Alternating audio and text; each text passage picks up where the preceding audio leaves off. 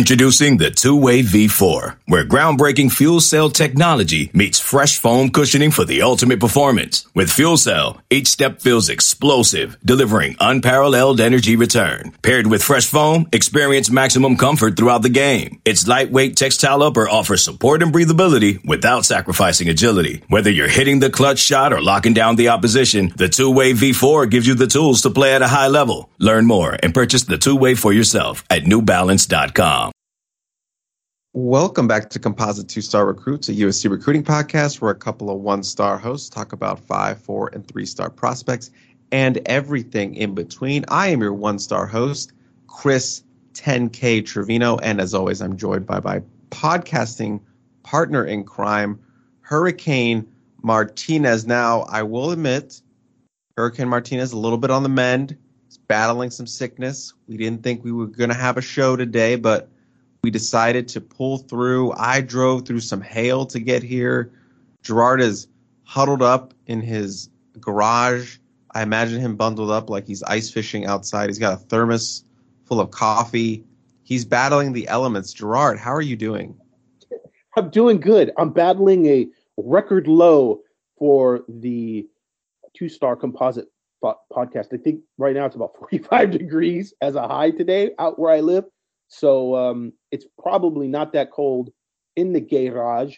But uh, luckily, I'm away from the wind because it's like really windy out there uh, right now. So mm-hmm. um, that's good. You know, I'm I'm bundled up, like you said. I've got a thermos. I've got some uh, some Cinnabon coffee, and uh, I'm ready to go, man. Because we missed last week, and uh, you know we take uh, no weeks off, but we do take weeks off. We literally just took a week off. Yeah, yeah. So uh, we just like to say that, just like kids say that, you know, no weeks off, no days off. And it's like, yeah, but you, you do. You do I find it funny just thinking back because we're getting close to like 50 episodes of this podcast. And when I first started, I thought maybe we would do two a month. And then it quickly, the popularity forced us to do essentially four a month, one every week. And we've taken some breaks off. And we always hate to announce it. It's like, uh, do you want to post this time that we're not going this week, or do you want me to do it? They're going to eat us alive, and you know, people. Chris, Chris says it's always better coming from you, Gerard. And I said, but the thread will be more entertaining if it's posted from you, Chris. Yeah, the the reaction's always different based off who does it. I believe you posted last time about me, me not being able to do it because I was under the weather, and then I think I did it this time, and I was like, please don't, please don't be mad at me. Please don't uh, throw a fit. And for some people, I did actually feel bad. Cause they're like, oh, I use these for my two-hour drive every day, and then I, I legitimately felt bad. But it, it is nice to have the uh, the popularity of this show be able to. I wouldn't say ruin uh, our listeners' weeks when we don't do an episode, but it certainly puts a damper on the end of their week. So we apologize for the breaks that we do take, but sometimes we need them. But we're back, and we'll have an episode for this this week, and it, it's not going to be the longest episode. Gerard already jinxed us by saying that before we started recording, but not a ton to talk about. But uh, trust me, things are picking up once again for this show with the dead period being over. A bunch of visitors are going to be on campus over the next several months. With the spring, we have spring football. We're going to get Gerard's uh, thoughts on all that stuff. We have a spring game coming up. As I said, many visitors will be on campus. Seven on seven events. I'm going to my first seven on seven event of 2023. So there's going to be a lot going on in shows moving forward. This might be our smallest show of spring, or uh, uh, what's the word for shortest show? That's what I meant. I was looking for the opposite of longest, and I couldn't come up with it. Gerard, I'm sorry. yeah, I would. I wasn't sure where you're going with that either. Shortest, shortest, the opposite no of help. longest. Short and this podcast are not words that go together, but for this episode, it might be. But before we get into our show, which, you know, just a quick runner, we got some target lists to talk about. We have a quote unquote April 8th golden hour.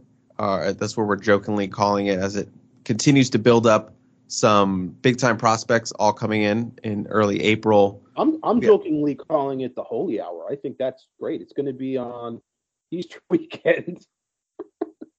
Well, you can explain that more as we get into April 8th. The Holy Hour, the the 2023 version of the Golden Hour, the spring version, if you will. We have some NFL Combine stuff. That's the Combine is starting up this week. We'll get some uh, hurricane thoughts. We have a little bit of crystal ball stock market. We haven't really done one of those in a while. We have a good chunk of new scholarship offers out, and then we'll do some listener questions and get out of here, Gerard. How does that sound? Sounds fantastic. And before we jump into our cold open, as always, I just have to do a quick shout out to the official sponsor of the Composite Two Star Recruits. You know her, you love her. That's Meredith Schlosser, the number one real estate agent in Los Angeles, over $600 million in sales and more than 200 five star Zillow reviews. You can learn more about Meredith and her team at www.meredithschlosser.com. That is S C H L O S S E R. And you can check out her business Instagram at Meredith Real Estate. So thank you again to Meredith Schlosser and her team for being the official sponsor of the Composite Two Star Recruits. Gerard, we're going to start the cold open today looking ahead to the 2025 class and some of the 2024 because you just updated your target list for both classes. That's what you were doing when we were being lazy and not doing a show last week. You were working on some target lists. What's this we, white man? we were being lazy, not doing a show. And I said, you were doing a target list. yeah, we were, uh, I was working on the target list and you were being sick. Um, we decided to jump into the future, man. And uh, jumping into the future is very interesting nowadays when you're talking about recruiting because there's so much unknown when it comes to trying to project a class and trying to project what the strategy is going to be for any university. We have the transfer portal, which has obviously changed the landscape of recruiting completely. And then you have NIL, which is still in flux. And there are regulations and there are aspects of that that we have to figure out how it's going to affect recruiting both at the high school level and the retention of the rosters for college football teams going forward. So when you think about 2025, I think normally it's always this sort of two years ahead. It's hard to kind of wrap your head around, you know, needs and sort of positional battles within the Wow. Okay, that's the wind just blowing something. Is that what it was? Sound like someone dropped a tray of cookies. In the back. yeah, I don't know what the heck. It, it, was something that just banged against the garage door. Um, I don't know what that was, but anyways, uh, yeah, it's one of those things where you're you're you're already looking kind of far in advance. But I think right here, right now, when you cover recruiting, it seems like it's ten years from now. I mean, it's normally sort of okay.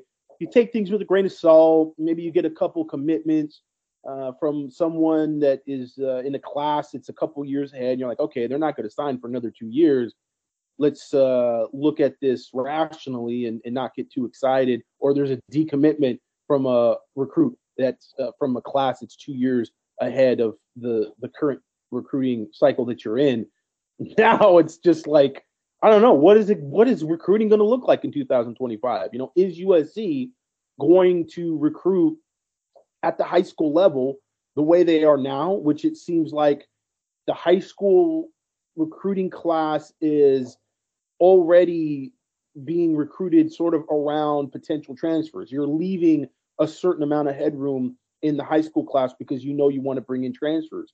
And so getting into the target list and breaking down the target list and trying to, you know, translate and analyze some of the specific players that are maybe important to USC as targets, guys they've already offered scholarships to, uh, positional strengths and weaknesses within the class that we see at this point. Obviously, it's very early and there's a lot of targets that can still be found and can still develop over the next couple years. But nevertheless, with that thought, keeping it back of your head that it might not really mean anything. I, I mean, at right at this point in time, it's a present date, it seems like most of the programs that are at the very top of college football, we're talking about Alabama, Georgia, Ohio State, they are taking the philosophical approach that they want to build their programs through the high school ranks. And they are only using the transfer portal to supplement specific needs. If there's a very, very good player they feel can be a day one starter, they go after that player. But Alabama, who lost 17 transfers out of the first portal window, only brought in two transfers for this spring. And they brought in 28 high school football players.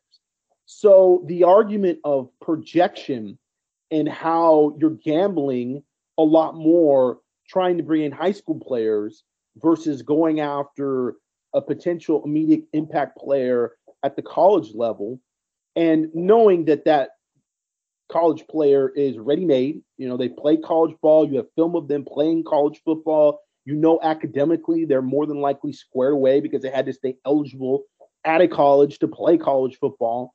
Those things versus bringing in a high school football player that from day one has to buy into the culture and is perhaps a little easier to mold from that standpoint. It's an interesting philosophical battle, and it, where USC ends up when we get to 2025 remains unknown because obviously with USC they wanted to kind of turn over the roster to some extent, and they get 20 plus I think transfers last cycle, and in this cycle through the first portal they got 11 transfers coming in and that's more than any of the programs in the top 10 so including washington which also had a coaching change in 2022 uh, no other program had more than nine. Tcu uh, had the most and, and i think that they had eight in the prior year. So usc 11 is still the most and there's potential that they bring in more and there's potential that some of those other programs could bring in more. But it is interesting to see at the top of the top 25 programs like alabama and georgia really going through the process of adding additions to their roster through the high school ranks and not necessarily completely buying in. And I, I, think what it comes down to is what is your strategy? Is your strategy to bring in high school football players, guys that you evaluate, and if they don't work out, then you shake them out of the program. They shake loose. If it's a five star guy that just doesn't doesn't fit, whether it's because of injuries or because you just misevaluated. I mean, for one thing, looking at Alabama, when you've got Nick Saban there and you've got a very well established staff, they have to take some L's on some of those evaluations. You've got 17 guys leaving the football program. And I think some of those guys they probably didn't want had to leave the football program. But I think a majority of them, they're like, you know what? Okay, that's fine. We're, we're good with just going after some high school football players. And listen, if this batch doesn't work out, we'll shake those guys loose. And knowing that you have the transfer portal as a safety net of sorts. Uh, or do you say, you know what, we're going to cut back on the amount of high school football players we're going to bring in? We're not going to project. We're not going to reach on anybody that we just like athletically, but maybe we haven't seen enough in person. And we're going to go after a guy that's already played college football.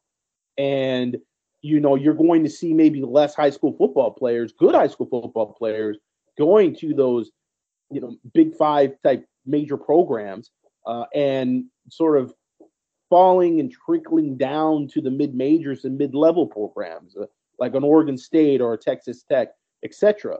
And so it's just going to be interesting. By the time we get to 2025, we'll probably have a better idea of what the approach is going to be from the major programs. Wouldn't ideally USC be in that position that Alabama and the Georgias are, that they would only take five transfers a year and stack the high school ranks? You assume that's how it's going to be, that that would be their aim. But considering the 2023 class, and thus far, having only one commitment in the 2024 class, it does make you hesitate a little bit. I think that it's very tempting for a coaching staff to depend on the portal and to really want to just truncate the recruiting process and go into the portal and fill those needs from the portal. UCLA has basically done that. UCLA with Chip Kelly and that coaching staff is far too established to want to have huge turnover in their roster every year. And it looks to me, judging by the lack of scholarship offers they even have out to high school football players the last couple of cycles, that they really want to basically recruit out of the portal. Now, the thing about that is the risk, the gamble is you never really quite know what the pool of talent in the portal is going to be.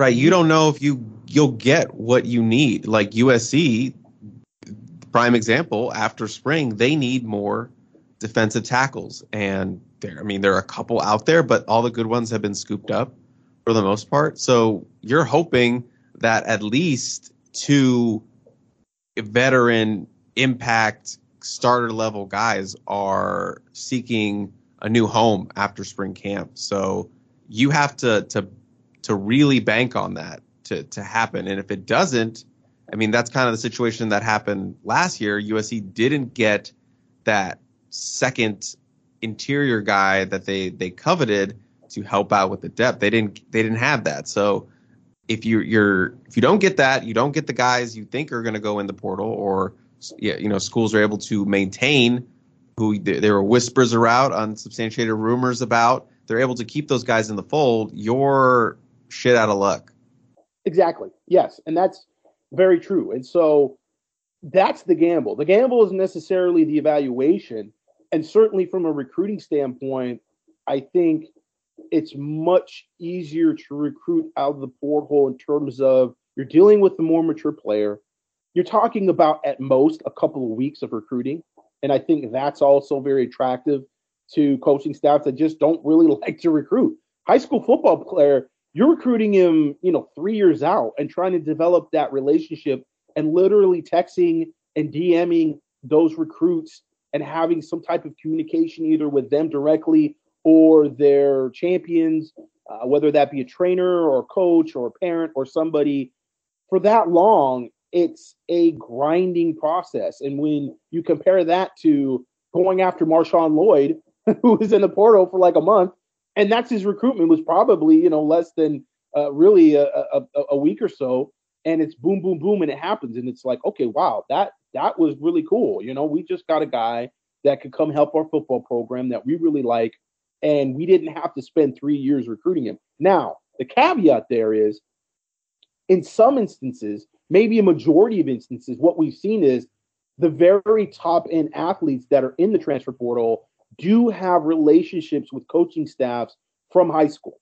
I mean, where else are you going to get that relationship? Where else are you going to know who to contact, whether it be high school coaches, whether it be somebody that's close to that player, because you're not technically supposed to be able to communicate with them when they're at their colleges, right? That's uh, obviously a controversial subject right now the tampering angle of things. But at face value, you're not going to have a relationship with those players unless you actually recruited them out of high school. So you still really do have to do the legwork when they're coming out of high school, just so you have phone numbers, you have names with faces, and somebody says, Hey, you know, I like this coach when I was in high school. I didn't pick that school, but I did visit there and I liked it. And you know what? That's going to be an option for me. I'm going to think about that. And in some instances, Austin Jones with Keel McDonald, Kyle McDonald. Yeah. And, and in some instances, we've seen guys that go immediately. They're in the portal for less than a day, less than 24 hours, and they've already made a pick. And you know that's been made because of prior made relationships. So I think from that standpoint, you know, you can't just completely ignore the process at the high school level. Uh, but it is interesting because you're have schools that I think are very tempted to really put everything on the portal because there's just a, a less that's required from it. Yeah, it it's definitely an interesting balance. And Lincoln Riley has stated, you know, they hope. I believe he said this at Pac-12 Media Day, his first his first session, that the the hope is they will become more or less reliant on the portal as they move forward and fill the class with more high school players than transfer portal players, and we've seen the you know the step back from that from this year to uh, from last year to this year to this 2023 cycle because they've had more time and they are still filling needs with the portal because there are still some gaping holes that they have to fill, you know, with linebacker and uh, offensive line. Obviously, the the coffers have been depleted and they're they're using the transfer portal to bridge over some veterans now while they have the you know this five man incoming class is going to take a little bit of time to get to the point where they can play and start and be in the rotation. But you know, I I assume they're going to have to do another big transfer round next year, specifically with the offensive line for that Big Ten season. Because I mean, while you're really excited about this class, you know, that's a lot for for uh, five guys who you know probably not going to play a ton this year to jump into Big Ten play, and your potentially your entire line is leaving next season. So I'm assuming they're going to have to hit the portal hard once again for offensive linemen because recruiting was not up to par when it comes to offensive linemen. So that's you're that's where you're seeing a lot of the USC's portal portal hunting is is for bridging the gap as they try to refill the roster. Uh, uh, Just you know, call it like it is, Chris.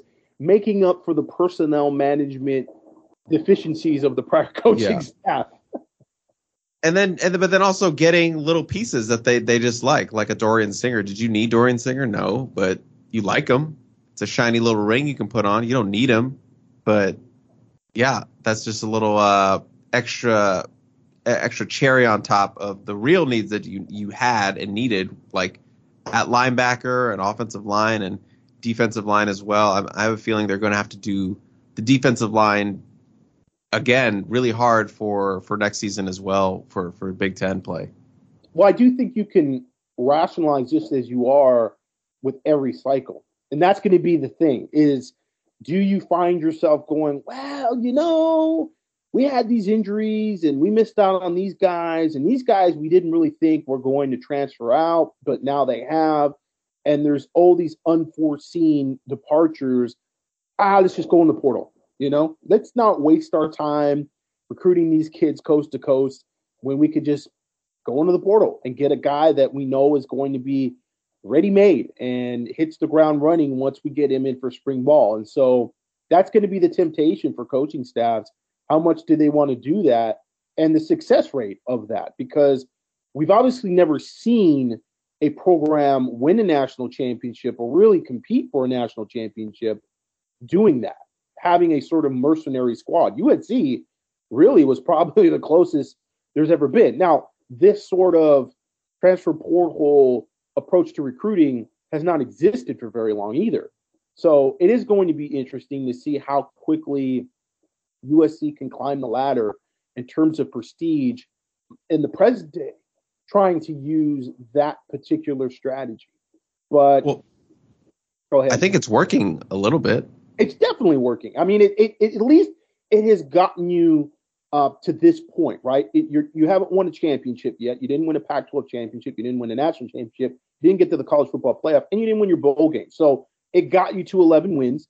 It turned around the season. It turned around the feel of the program. It obviously put some fans into this weird limbo where they're trying to figure out: Are we still rebuilding, or are we back? And you know that on this podcast, we're not talking about being back until USC has won championships, right? They're not talking about, oh, well, they won 11 games. That that doesn't fly here. But nevertheless, filthy casuals are out there thinking, man, we won 11 games, man. The next stop is the national championship. It might not happen that quickly, but certainly in the in the, the the the short term, and you're going to probably see this with Colorado because Colorado has done very well in trying to you know, get turnover on their roster and bring in a bunch of new guys and just improve the amount of talent and depth they have on the roster. But, you know, this is like when you hire a new head coach. I always say there's a difference between the guy that's going to get you from 0 and 12 and seven wins and seven wins to a national championship. And I specifically said that about Steve Sarkisian because I saw him being a guy that because he was a good recruiter and he was really relentless in that aspect that he could get Washington from 0 and 12 to winning seven games. But that coach is not the same coach that necessarily gets you from being a sort of mediocre in between program to actually being a national championship program. Sometimes that takes somebody that's just different, that has a different approach. And so right now, USC is in that place where, okay, you've gone from being completely irrelevant and, and almost bumbling in many ways to being a competent program that can win most of its games, that can beat inferior opponents, but you still have steps to take to get to the point where you look like you can be a national championship contender. There's still a ways to go for this program. And I think Lincoln Riley has admitted that and understands that. But the question is to get there, you know, do you have to sway away from the transfer portal and focus more on developing your high school football talent? Or is it possible to still get a dozen guys, 15 guys out of the portal every year because you're losing a bunch of guys because either you're losing them because they get injured or you're losing them because you actually are trying to shake them loose from your roster? That remains to be seen. Let's transition from the uh, philosophical point of transfer portal recruiting as you look to the future with 2025 to your actual 2025 target list. And we don't have to go super in depth on them because it is 2025 and there's, you know, the names that are on this list right now are going to be very, very different. At least the the top of them could or will be very, very different in a year. But for now, I mean, I, the most looking, the most, excuse me, the most interesting aspect for me is obviously there is no 2025 quarterback that has been offered. Lincoln Riley has not made the decision to offer a 2025 quarterback at this point. I'm sure there's still some evaluations. There's still some playing around because you know they are going after a big time quarterback in 2026, and Julian Lewis, uh, arguably the number one prospect in that class.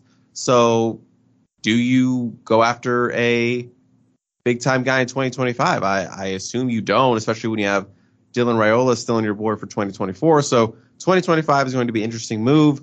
Uh, running backs, you have a lot of good options there, but the one that stands out is obviously Jordan Davidson, who could be the number one running back in this class, which USC has offered at this point, in uh, Gideon Davis Davidson out of Lynchburg, Virginia. So there are some offers there. The wide receiver uh, offer list is really small, but again, you'll never be worried about USC recruiting wide receivers. Tight end is interesting to me just because Davon Mitchell did transfer from Texas all the way out to California.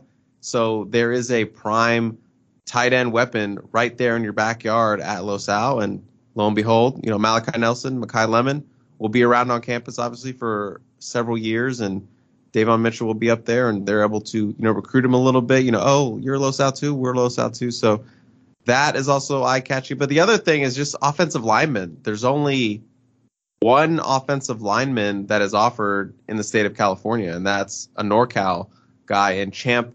Oh my goodness, I can't pronounce it. Talulele. I, I butchered that, but the number one guard in the country is uh, USC offered, I believe, in the winter. Uh, yeah, just one offer out of California. You know, USC fans hope you get a little bit more West Coast love for, for some of the guys on, on, on this offensive line board. But yeah, just one California offensive lineman uh, offered at this point. I believe that's pronounced Champ Taulealea. Taulealea. That's a good point, and we'll start there with offensive linemen because that's where you left off. And one being offered in California, 6'4", 325 pounds from San Jose, California, and a kid that even now looks very much like the two offensive linemen that USC signed in the 2023 class, in Alani Noa, who's 6'4, 225 pounds, and Amos Talalele, who's 6'5, 335 pounds. Big interior offensive lineman. And that's something that, you know, USC, we talked about with the 2024 class and the offensive lineman that they signed in the 2023 class. USC is just flat out getting bigger up front. And with the running backs they have and the ability to run the ball with a, li- a little more power, a little more straight up mic blocking, I think is something that you want to see from USC because at the end of the day, big boy football and college football playoffs, you know, teams just they figure you out. They know what you're going to do. There's not going to be a lot of misdirection. You're going to have third and twos, third and threes, where you just got to have your guy push the other guy off the line of scrimmage. And so seeing USC get a lot bigger and knowing in the 2024 class, you've got DeAndre Carter, you've got Brandon Baker, you've got some of those kids at St. John Bosco and Mater Dei who are just big boys. You know, they're all 300 pounds plus. Now, the interesting thing about it, when you look at the offensive line, and if you look at NFL draft statistics, the offensive tackles that are getting drafted in the first and second rounds are often guys that at this point are more like 335 than 325. They're guys that are playing multi sports, they're volleyball players, they're baseball players, they're basketball players, and they're 6'4, 6'5, but they just don't have the weight. And they end up being seniors only around 250, 260 pounds at most. So it is an interesting dynamic when you see a guy that's already offered a scholarship two years ahead and he's 325. So got to watch his weight. Obviously, he's got to be able to, to to continue to play at a high level with that type of weight, but kind of trim down at the same time. Um, you know, gaining good weight while losing bad weight is basically what you want to see uh, from a sophomore right now in high school. But um, the offensive line, that's probably one of the trickiest positions to really be able to project that far ahead. I think it's much easier to project the quarterback position, which, as you noted, is a position right now where USC does not have a scholarship offer out. So we look at the 2024 class, and we know Dylan Raiola, the number one quarterback in the nation out of Chandler, Arizona, was the first guy that USC went after. And they put all their eggs in that basket and they got burned. He ended up committing to Ohio State. He's decommitted from Ohio State since then. 6'2, 225 pounds. He's a big guy, but he is not the most mobile quarterback. He's not a dual threat quarterback. He's not a quarterback you really want to run the ball by design. And these days, you have to sort of define your quarterback a little differently because at one point, you know, maybe 10 years ago, 15 years ago, there was a real fine line. There was a real distinct line, I should say, between the dual threat quarterback and the pro quarterback. A lot of dual threat quarterbacks were just athletes playing quarterback. They were option athletes that could kind of throw the ball downfield. You basically had a big arm, but you weren't really savvy. Didn't necessarily mean you were super accurate. You were pretty raw as a quarterback, as a passer, but you were a very good athlete running the ball. And then you had your pro style quarterbacks, which were guys were bigger, pretty immobile, but had the understanding of the quarterback position, the nuance of the quarterback position in the passing game. And now it's blurred much more. Now you've got a guy like Caleb Williams who has a great arm, it's very accurate, and he does a great job understanding his pocket awareness. And although he's incredibly athletic and he can beat you with his legs, he really holds the ball as much as he can to extend the play and get the ball downfield with his arm. So, you know, now when I look at a quarterback and I'm trying to differentiate, okay, am I defining him as a dual threat quarterback or is he actually a pro quarterback? Really, the defining characteristic in that fine line for me is is this a player that actually runs the ball by design? Is part of the offense that he plays in high school, does he occasionally actually run the football by design? So with the RPO, not just being a threat to run the ball, but actually running the ball and showing that he can be successful running the ball and he can gouge that defense uh, by running the ball on the read option. So, you know, the difference there I think you've got a couple guys that stand out at the top of the 2025 class, and Bryce Underwood from Belleville, Michigan, who's 6'2", 200 pounds, and uh, just you know very much in the mold of a Caleb Williams. You also have Michael Tolfason, who is nicknamed Butter because he's very smooth. He's about six foot, Butter. 175 pounds. Not a big guy, uh, but also a quarterback that can run the ball by design. He can scramble. Uh, he's very good at uh, eluding the pass rush, reestablishing the pocket, and getting the ball downfield. And, and he's going to be, I think, the player to watch initially because he's certainly of the guys locally. And there's always an argument to be made. USC shouldn't be leaving California, let alone the West Coast, for a quarterback. I mean, there's just too many guys that end up in the NFL from California and the West Coast.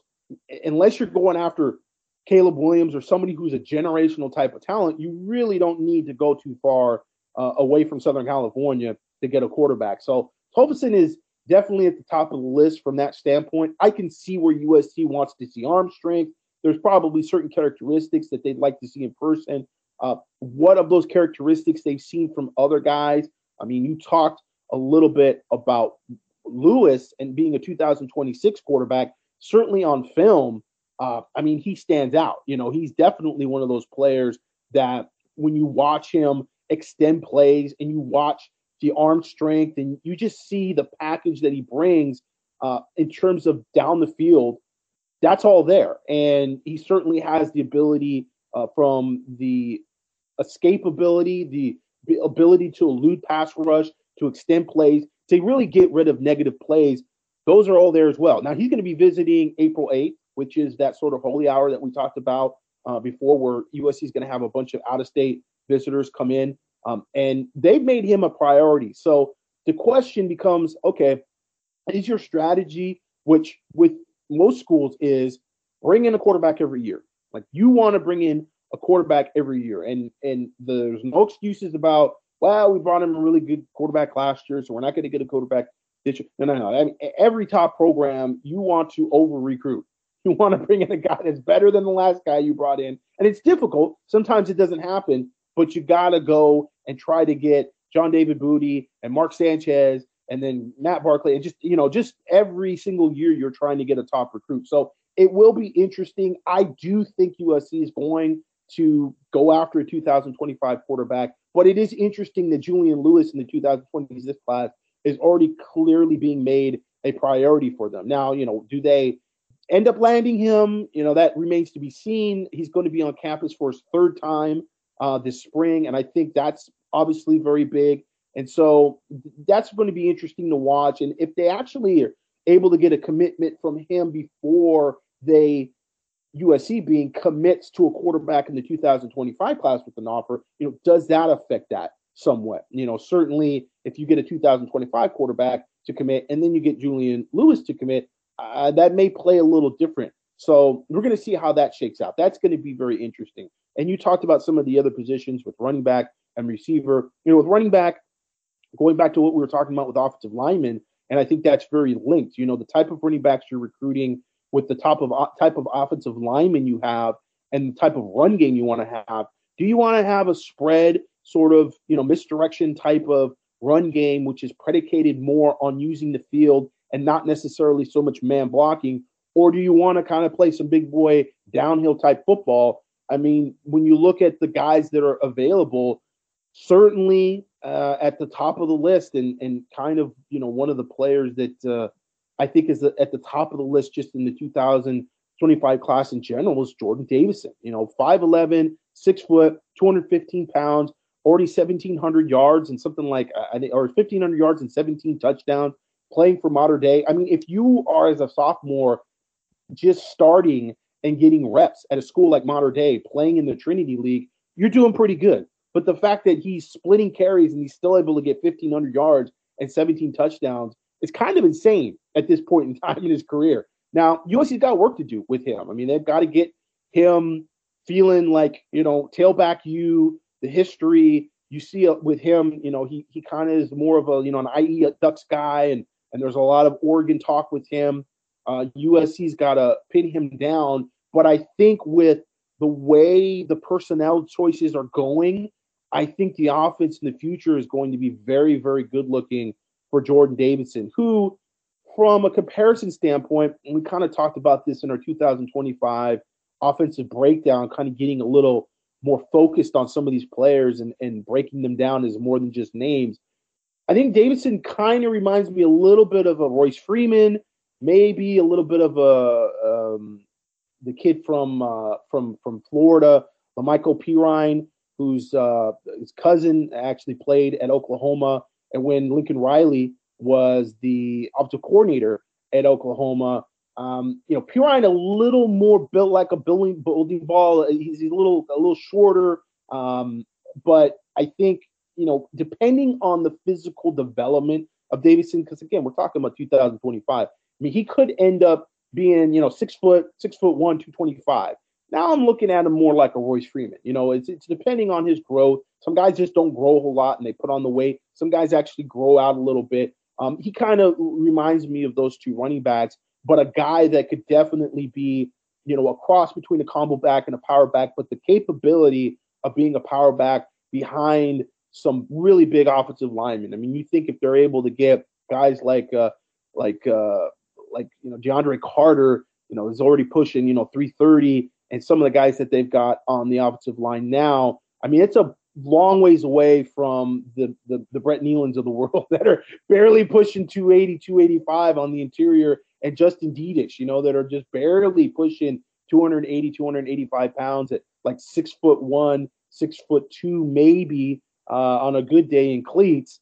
Um, there, it's a big difference between you know guys like that and Amos Talalele who are going to be in that six four, six five range, and they're going to be pushing 320, 330. So the run game, I think, going into the Big Ten, also keep that in mind, is going to evolve quite a bit, and you might see just more straight up. Let's get some dive blocks, uh, some dive runs in there. Uh, let's run a little more off tackle. You know, the GT counter, which is something that Lincoln Riley really loves. I don't know if you're going to run it as much uh, with all that sort of beef if you want those guys to have to move quite as much. You know, GT counter, obviously you've got some pulls there and you need mobility. Um, it'll be interesting to see if they can they can recruit some of these guys that are this big, you know, 325, 335, and those guys can still move around like that. Obviously, that's the best of both worlds. You'd love to have that.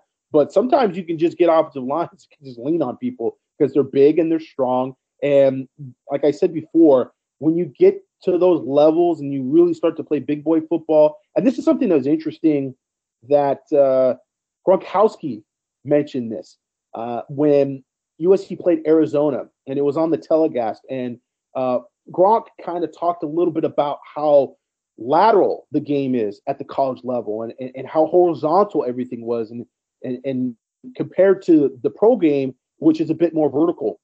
And I think he was correct in that observation, and it is interesting to talk about.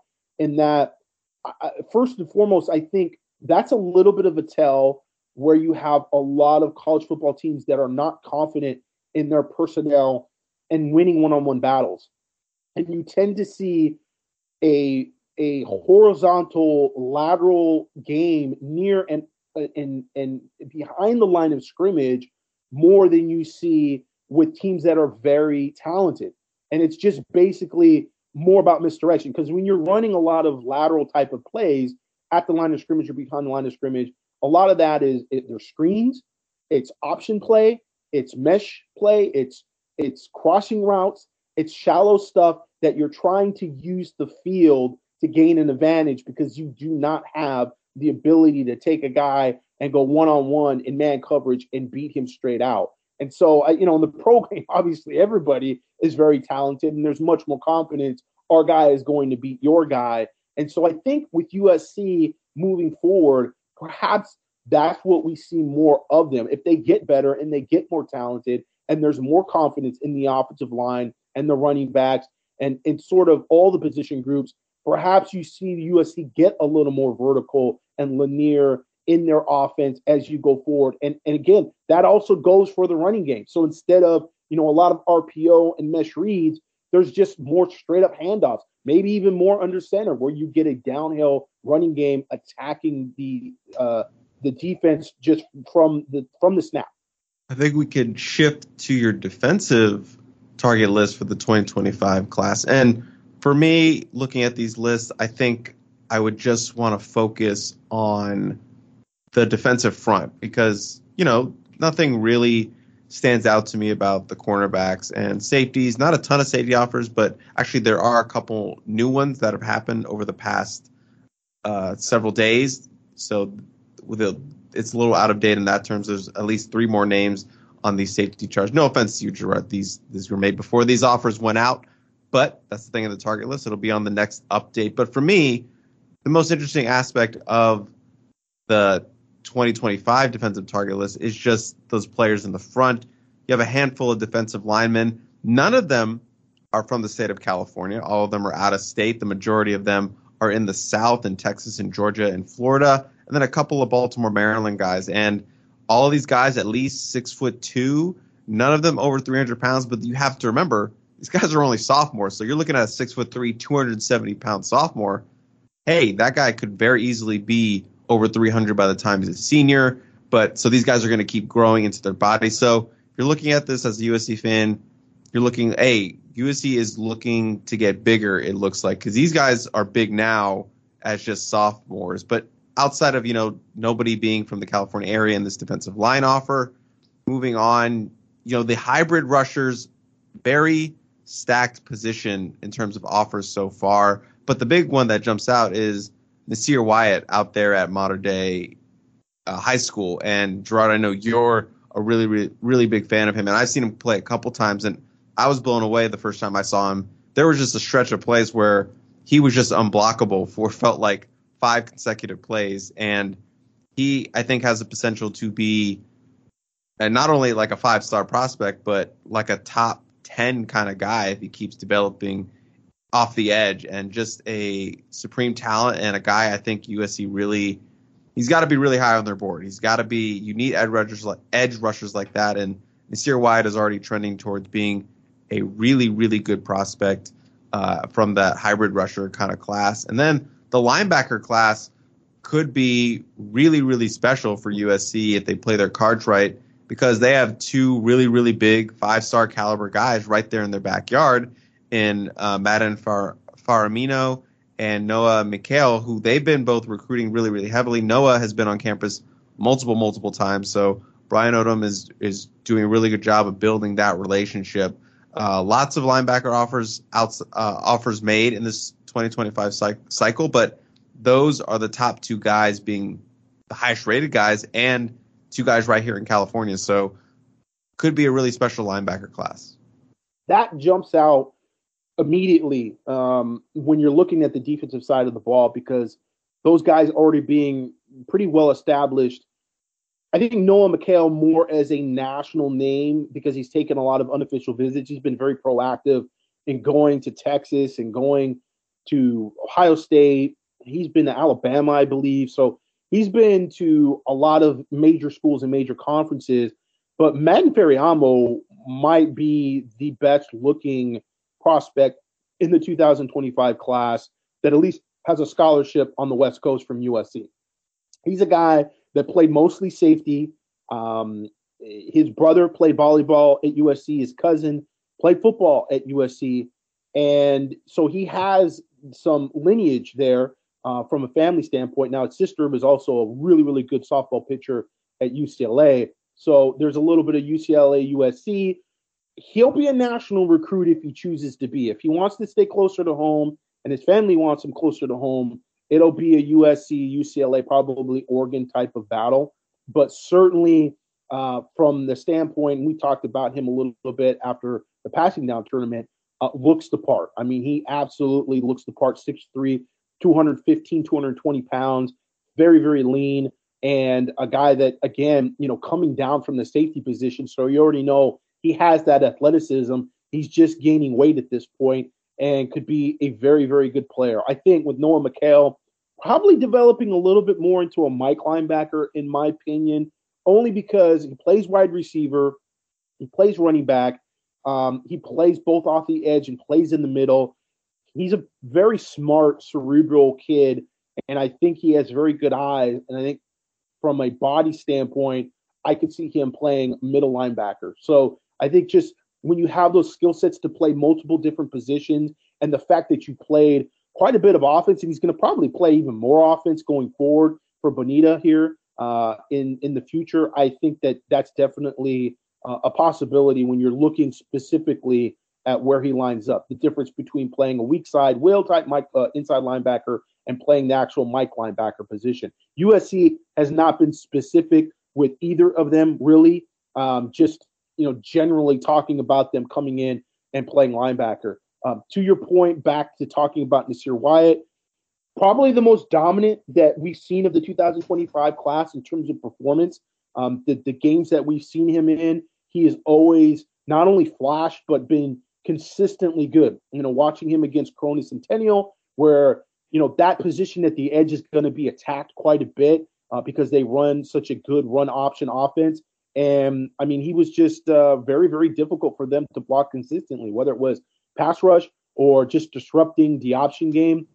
He's one of those guys that really knifed in there and was consistently good for Mater Dei. The question with him is going to be, you know, how much does he grow? He's a little older than his class, and he's 6'2", 210. And so you want to play that sort of jack, uh, predator, Russian position, whatever you want to call it, in the hybrid 3-4 defense you usually like those guys to be a, a bit taller and a bit longer, six three, six four ish when you put them at the line of scrimmage. So the question is, how much length does he have by the time he's getting out of high school? And will that determine whether he's going to be on the line of scrimmage, or do you want to move him back like a, a Raesjon Davis, where you know you're just not really comfortable with throwing a guy up there that's six one six two at the line of scrimmage when you have to go against these six six, you know, 315 pound offensive tackles. It just makes it very difficult. Even if you're going against a tight end these days, you know those guys are six five, you know, 235, 240. Um, on the defensive line, the one thing I'm surprised you didn't notice and didn't talk about at the outset was the fact that uh, USC going after St. Frances um, defensive lineman at the top of uh, the target list. Both Trent Wilson and Darian Smith are both St. Francis guys. I'm sure that they've got a little bit of relationship with Sam Green. USC is going to try to to use that, try to create some type of pipeline into the DMV. And Sam Green, they hope is going to be a little bit of a ambassador for them on, on the football program. So we'll see how that goes. I mean, that would be obviously very big. USC also uh, doing a good job recruiting. London Merritt is another name to keep an eye on out of Atlanta, Georgia. Now he's 6'3", 230. And like you said, Chris, these are guys that are, are going to be 265, 270 by the time they're coming out of high school. Um, these you know list name uh, list weights are not probably super accurate when you come mm-hmm. to defensive linemen. Um, so we'll see what these guys look like. I mean, right now, 6'3", 230, and you're saying, well, that guy's going to be a lineman. Like that sounds like a linebacker. But yeah, in two years, that could be very easily 265, 270. And then when you get him into college, you're, you're talking about probably another 20 pounds. I mean, USC's uh, recruiting guys like Elijah Hughes and, and Sam Green that are, you know, 260, 265, and they're hoping those guys are probably going to be 280, uh, 290 at, at, the very least when they're, you know, sophomores in college. So uh, there's a lot of physical development that goes on here when you're talking about linemen, which again goes back to me talking about the offensive line and and seeing some guys that are, you know, 325 and you're a sophomore. It's like, whoa, okay, you know, if you're coming out of high school and you're 28, uh, 380, um, then you've got sort of those Max Gibbs problems, and that becomes uh, an issue. So um, you have to uh, be kind of careful in terms of uh, what you're recruiting and and what those guys develop like physically, and it's and it's the right weight, it's the good weight that they're putting on. Yeah. So 2025 could be a really really good class. You know, as we mentioned, with no not a lot of local offensive and defensive line offers in California, but that seems to be the trend with the California guys uh, in the trenches, and we'll probably see a lot more of those offers tick up over the next two years. So I would also keep... interject. I would interject this, Chris, when we're talking about California um, recruiting and the scholarship offers that are going out to the 2025 class. Clearly, the one position where there's more offers to local players than any other is cornerback and defensive back, mm-hmm. right? So, cornerback, I mean, USC already have the commitment of Jet White, who's now a decommitment, uh, but also have quite a few other scholarship offers out. That's a going to be one of the stronger positions, in my opinion, of the class.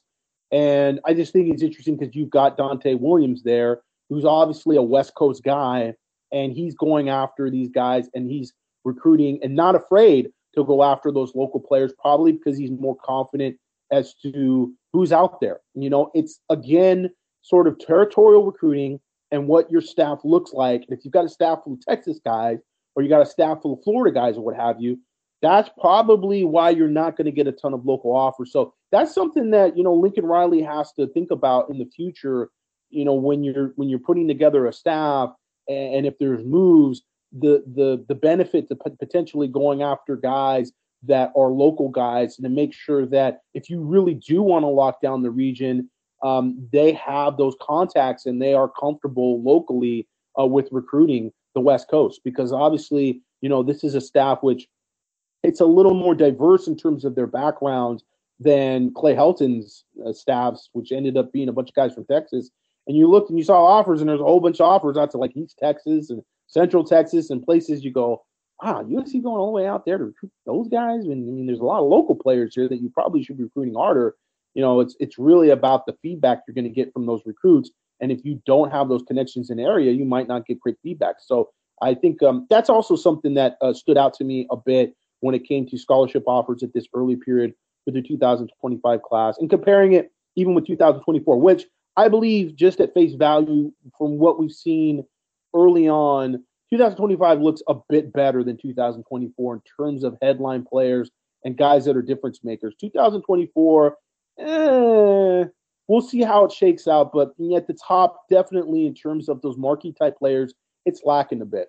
You're not sold, Gerard. It sounds like you're not sold at all. He's not sold at all on 2024. That's probably a little bit harsh uh, estimate, but yes, it does seem like 2025 has some earlier big names for its cycle than it does 2024. But briefly, we're going to hit on not a, not a ton of the 2024 target list, which you did update recently.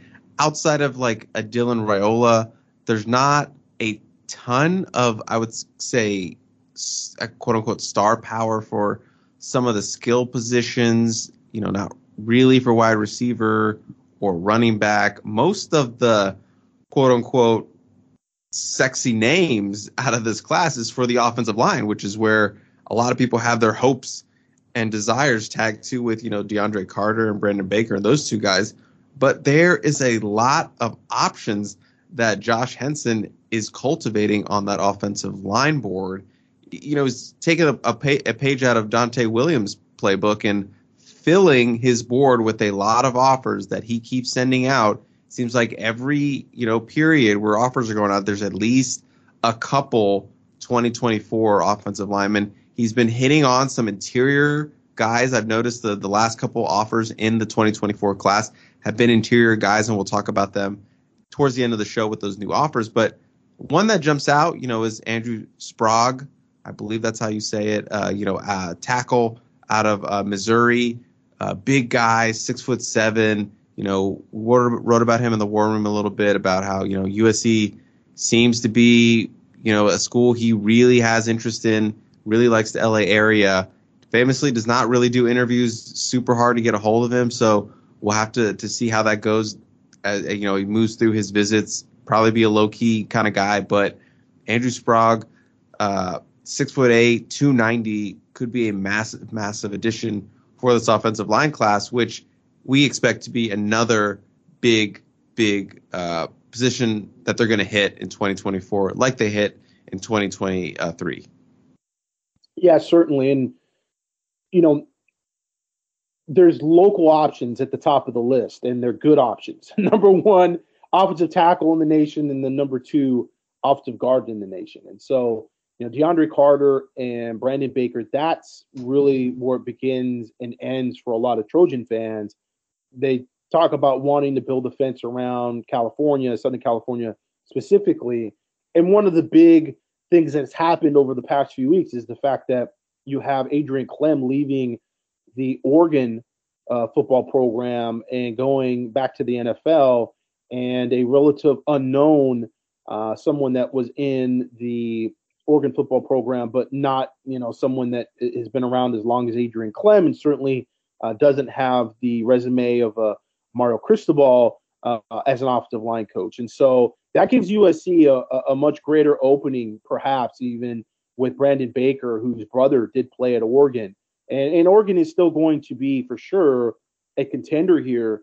But now USC all of a sudden is the one that has a relationship, right? Now USC is the one that's made more inroads, and the comfort level of those two players with USC is all of a sudden changed and become maybe a little bit more of a factor that works towards USC than against USC. So I think that's very big. Um, one of the more interesting things is looking at the interior and knowing, you know, Devin Brooks, the 6'4, 290 pound offensive guard uh, from Clackamas, Oregon, um, very high on USC. Is probably going to come back down at some point this spring to to watch a practice, and we have him rated as high level of interest and, and high level of interest. Just to review for folks that that maybe uh, don't know, is basically USC in the top three. It's not to say USC leads, but when you're looking at high, medium, low interest, you're you're kind of looking at medium interest being that there's potential there for an official visit, which is to say top five, top seven ish, and high interest being you're probably for sure going to get a hat in the table and you're of a lead group, if not the leader for that particular prospect. So, um, Sprague, Baker, Carter, Brooks is one of those guys. It would be very ironic if USC, you know, who has lost a couple of commitments in the 2024 class, and those players like Aaron Butler, uh, Aaron White, um, Dylan Williams, Jason Robinson the second, uh, ended up going to Oregon and USC with their lone commitment of the 2024 class being Joey Olson from Oregon, and then perhaps Devin Brooks also from Oregon. So an odd sort of trading places there in terms of recruiting territory.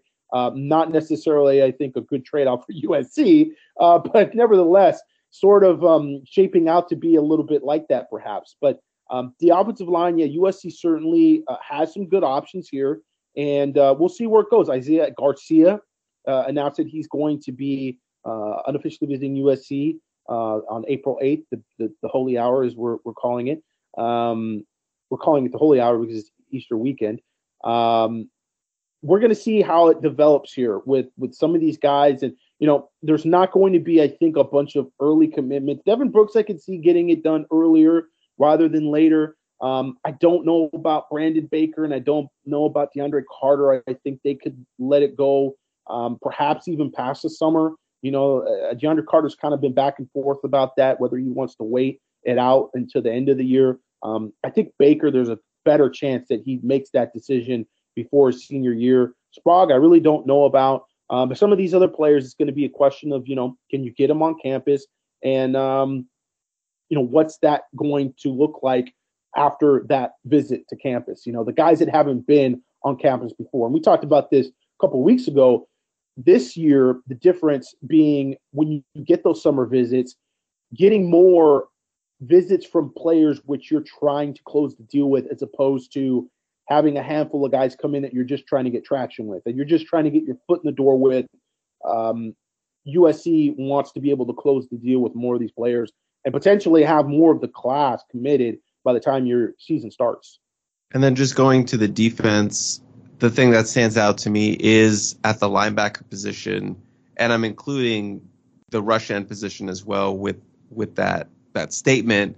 I really like the linebacker board that Brian Odom has been building. I think there's a lot of really really good options and interesting options that they're they're feeling out for. Those are guys that are local to California, whether that's SoCal or NorCal, and some some guys from different states that that have interest in USC. And then with the same thing with the hybrid rushers, you know, one that's really rising up in terms of their interests is Obinna Onwuka, who is from my neck of the woods in Upper Upper Marlboro, Maryland. Not just picking him because he's a DMV guy, but I literally grew up in Upper Marlboro as well, and I've gotten to talk with him a little bit. He's, he goes to Flowers High School, where I have a couple friends go there, so I have some familiarity with that area. But six foot three, 225 pounds, also a pretty good uh, state champion level wrestler out there. So he has some dual sport athleticism there.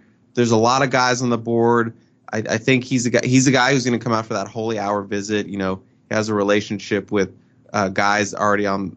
So, excuse me. He has a relationship with Mike Williams, who is his teammate, who has a relationship with Sam Green. They play together at St. Frances. So there's a you know a little bit of a bond going on there with these DMV guys. So that's going to be interesting to see when he gets on campus and uh, next month for uh, that holy hour. And then, like I mentioned, Kingston Viliamu-Asa, you know, high interest. Braden Platt, someone they just order offered out of Washington.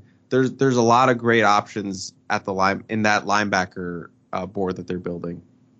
Yeah, and options that you don't have to really go that far to get. You're talking mm-hmm. about the DMV, and then you mentioned Dylan Williams, who was already committed to USC, still considering USC, but I think Oregon is his leader right now. Kingston Viliamu-Asa, I think, is also a huge potential get for USC out of St. John Bosco. They're battling Ohio State. I think Ohio State leads in that particular recruitment, but USC is within within striking distance. I mean, you've got Blake Tabarucci or Tarbarachi, uh, as as as is probably pronounced correctly, who is uh, the brother of um, just um, uh, transferring to USC from Utah last year and, and was down uh, because of injury. Uh, but obviously, having a brother on the on the football team is going to help USC recruit him a little bit. Um, you just talked to Keyshawn Flowers from Severn, uh, Maryland. Severn, Maryland, yeah. Archbishop Spalding, Maryland, or high school, excuse me. I think one of the things you know you talk about with linebackers and rush ends is the fact that you're talking about three, maybe four different positions there. You know, it, it, that's something you kind of have to consider too when you see the names and you go, oh man, you know, there's a lot of good options out there. But then when things shake out, sometimes it it's not quite as deep as you think it is because it's not all just rush ends, right? It's some of these guys are going to be actual defensive ends that are going to need to put their hand on the ground and be more five techniques. Some of these guys will be actual hybrid linebacker type rush ends that you stand up and are your sort of lead dog pass rushers. And other guys are linebackers and they're going to play in the interior linebacker. They're going to play Mike or Will. So it's a it's a long list and there's good options there, but they're also multiple positions that you have to recruit and have to fill uh, with all those names. So we'll see who ends up where. Um, definitely want to see where USC goes with Elijah Rushing. They were a little late on his scholarship offer, and he hasn't been to USC very much. And I think USC is definitely lingering a bit outside of that probably top five, top four bubble for him. And so maybe they just don't like him. I mean, we saw him at the Under Armour camp last year and stood out immediately and was kind of shocked that he unofficially visited USC and walked away from campus without a scholarship offer. That was that changed like a couple weeks later. but um, you know, those type of guys, you know, at the top of the list, Colin Simmons is is another big time player, 6'3, 225, a little bit small. Uh, again, when we're talking about guys you put at the line of scrimmage. Six three is sort of borderline, you know. You some guys can get away with it, like Uchenna Nwosu, uh, who was, you know, about 6'3, 230. Um, but you got to have those real long arms. You know, you got to kind of be an outlier in terms of your your arm strength and your length to be able to separate and, and disengage from blocks playing around that line of scrimmage because you're going to be playing against a lot of guys who are going to try to block you that have long arms and they basically block on you. And if you got little turtle arms, man, you ain't going nowhere. Turtle arms. Hey, at Trevino Tech, we we we don't we don't shy away from turtle arms. That's all Trevino I'm saying. Tech, wait, wait, wait, hold on. No, you're getting your Trevino Tech confused with your Maryland Terp bias. Trevino Tech ain't got nothing to do with turtle. Trevino Tech is the aren't they the fighting uh, mud crab meteorologist or something like that? I don't know where the meteorologist part came in, but I'm just saying we don't take no turtle uh, trash talk around here. That's what I'm saying. turtle arms are very, very powerful. They gotta they gotta propel themselves through the water at high end speed. Those are all muscle, baby. Yeah. Don't be don't be talking about no turtle arms like that.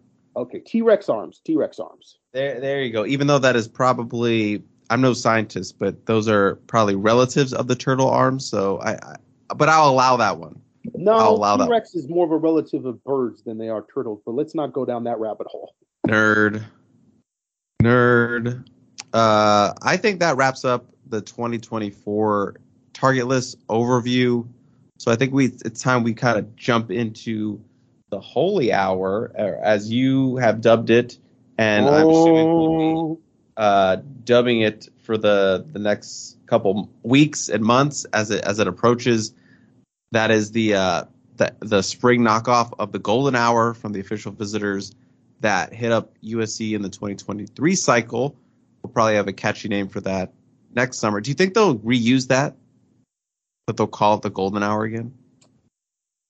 I think there's a possibility. I mean, usually schools do try to brand those type of things, like the Rising Stars Camp became the Rising Stars Camp, not only for USC, but Sark stole it and used it at the at Washington when he went to Washington, which I thought was just so lame because I mean you could have like the dog camp, you could have the dog pound, or you could do a lot of different things with Washington. Why are you just going to steal Rising Stars Camp? But yeah, they usually grab onto something and kind of try to build around it. So possibly, I don't.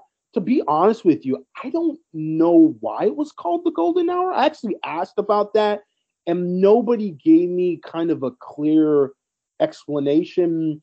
I mean, were they only at the Coliseum for an hour to do those photos? I think they were there longer than an hour. Well, the, so. well, the golden hour refers to that magical time for photos between the the sun going down and that that you know where you have that that lighting that that okay. golden lighting that's what it refers to but i mean maybe that's what it was a reference to i don't know well but, i mean it, that's when they took a lot of the photos and everything but i didn't know if it was like specifically about what they were doing at the coliseum other than the photos like there was more going on but i didn't know that that was a general reference to that time of day so that Learn something new every day, right? The more you So, know. yeah, it's in the photo, in the photo world, the golden hour is king.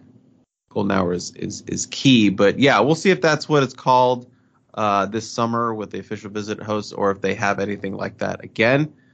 Maybe they'll have something different than a luau. We'll see. But April 8th, visitors that are shaping up to be, I mentioned Obinna on Onwuka is supposed to be there. His teammate, uh, offensive tackle Mike Williams, is supposed to be there as well. They're going to come visit together. Linebacker Ty Anthony Smith out of Jasper, Texas. Uh, a couple of McKinney, Texas teammates and Xavier Philisema. No, I said that wrong. Xavier Philsame. Nope, said it wrong again. Gerard, help me out. Why are you just letting me flounder here? because I actually don't know how to pronounce it properly either. I have not been able to speak with him directly yet. Uh, Phil Sami, it could be. I, not-. I sound that sounds better than the previous two attempts I have. So we'll go with cornerback Xavier Philsami and athlete slash running back Brian Jackson, who we will be talking about in Crystal Ball stock market here in a little bit. Uh, Glenville, Ohio cornerback Bryce West, Bradenton running back Stacy Gage out of Florida, and as you mentioned, Magna Utah offensive tackle Isaiah Garcia, the Caleb Lomu of the 2024 class. That is an impressive list early for April 8th in the Holy Hour. We'll see as that list continues to grow as well. Anything stand out about that, Gerard? and also with you. Um, So yeah, I mean it's it's a good looking list. I think it's gonna blow up here. There's there's a few more kids from Texas that we're hearing are gonna come out, and we haven't really confirmed things. And certainly, you know, these are unofficial visits, and you know sometimes those those fall through at the last minute. But I think uh, you know defensive backs being able to get uh, Bryce uh, West out here from Glenville, Glenville, Ohio. Been a long time since we've heard about Glenville. So this goes back. You know, Chris always wants to talk about historic recruiting classes and going back with those stories of recruiting. But Teddy Ginn, baby, if you are a longtime parastyler, you'll remember the Teddy Ginn recruitment and the recruitment of several players after him, which none of which were quite to that level of player. But Ted Ginn Jr. and his dad, which you know really sort of put Glenville, Ohio on the map in terms of recruiting. They had just a pipeline of good players coming out of that program, and USC was competing uh, for uh, uh, several of them going against Ohio State, and it just seemed like they were runner up, runner up, runner up on every single one of those players. But nevertheless, uh, another top cornerback coming out of Glenville, Ohio. So it, it will be interesting uh, getting him on campus and to see if you know USC becomes a real player for him or any of these other defensive backs. When, of course, as we talked about, there are quite a few good defensive backs here locally in the 2024-2025 classes. So, um, you know, we'll see how this list how it develops here. Um, and in terms of need positions, maybe more linemen. Um, you know, we really don't know a lot about like Anthony Smith and some of these other players that are coming in from Texas, um, and some of the other players that will be coming in uh, during the spring um, outside of that specific date. You know, and, and, and why is it April 8th? I mean, probably because it is Easter weekend and you're going to have uh, a little more time off. And so these guys are going to be able to travel and not necessarily miss a lot of school. But I talked to Houston four star athlete King Joseph Edwards today. And, um, you know, I, I've talked to him occasionally just because I know he's been trying to get back out to LA to take another official visit to USC. And he says he's coming out March 25th. Uh, so, you know, that's going to be another big time guy that's going to be coming out for an unofficial visit. And I think just in general, you're going to see a lot of unofficial visits this spring. Um, maybe, you know, I think the one interesting aspect of this is going to be watching the spring game and and seeing last year USC did not make a big deal out of the spring game. A lot of teams make a big deal out of spring game because the spring game attendance at places like Ohio State, Nebraska is huge. Not so at USC. You know, USC even last year, I think it was like, you know, 30, 40,000 people uh, officially attended, uh, according to the sports information department. It's still not going to be the environment that you're going to get at Alabama or some of these other programs. And so USC de- definitely in the past has always kept it a little more low key, a little more local. And it'll be interesting to see if they do that again and instead bringing in a bunch of these guys in for maybe a scrimmage or something like that. I personally, let me just put this out here. Okay. I, if the uh, athletic department is listening, would make April 8th a open to the public and media scrimmage at Howard Jones Field. Because if you do one or two open practices and it's in that kind of small environment, it will be a great atmosphere. Even though it's not going to be whatever 80,000 people or somebody that shows up to Iowa or, or Ohio State or whatever, because, you know, there's nothing going on in the middle of April in those cities and those towns, it's still going to feel like an and one tournament. Because I remember back in the day when Pete Carroll had those open scrimmages, especially for fall camp, you would have people just hanging off the fences everywhere. Like there would be just four people deep at the track field, just on that edge of the stands where you can see over Howard Jones Field. I mean, it was really cool. Just the the the intensity with with that people. I mean, it's you know, it's it's fifteen hundred people, it's two thousand people at very most, but it's the it's the setting. And so, I mean, I think that helps with recruiting. I think that's one thing that USC is not always really well aware of. You know, when they close everything down and, and there's no media, there's no anybody, it, it's kind of a bit quiet and a, and a bit lonely. And and these recruits kind of look at it like, ah, oh, this this football program kind of seems a little bit dead. And you can play your music as loud as you want to. It's still nothing like when you've got you know a bunch of people there and showing that interest. And it's just uh, it's just a hyped event and it's it's it's really kind of smoke and mirrors to some extent because again you're talking about you know 1500 2000 people compared to 80000 people. But again it's the venue and packing them all in there and everybody wants to see it. And the, i guess you i tell you what the players also get amped from that. I mean that was one of pete carroll's greatest strategies was the fact that he never wanted to dial it down. Pete carroll's philosophy was always keep it at 11 like it didn't matter if it was just a random practice on a Wednesday in the middle of the week. Get as many people here, get the refs here, get. I do not want my players peaking, uh, uh, uh, playing in peaks and valleys. I want them always. I want them desensitized to the intensity. And so when we go out there Saturdays, it's not a big game. It's not different. We play in front of people. We play at a high level of intensity every single day. And I think when you turn it down and you you know you've got nobody around at practice. There's no parents. There's nobody watching. You know i know players are supposed to be motivated by their coaches and all but there's a little extra something there. You you put a bunch of family members out there and a bunch of fans out there and they're hanging off a Dado Field Stadium and, and and everybody's up top watching. I think it would be a better environment for recruiting. Yeah i mean for for two things. The first point is i agree with you because i know this isn't the same thing at all but when we're there for Rising Stars camps, it is packed on the sidelines with all those people, and there is definitely a little bit of there is energy, there's a buzz there with all everyone you know competing and watching on the field, and it gets it gets close quarters in there, and but you definitely feel that that energy and that buzz. It's obviously not the same thing because one are you know high school levels of you know high schoolers and not you know college practice, but I, I think that point still stands. But the second point, it would never happen. It's not going to happen, Gerard. I'm sorry to tell you. Okay. keep it. Keep. I. I don't want to crush your dreams, but I, it, it's not my dreams. Hey, it's just a suggestion, and also with you.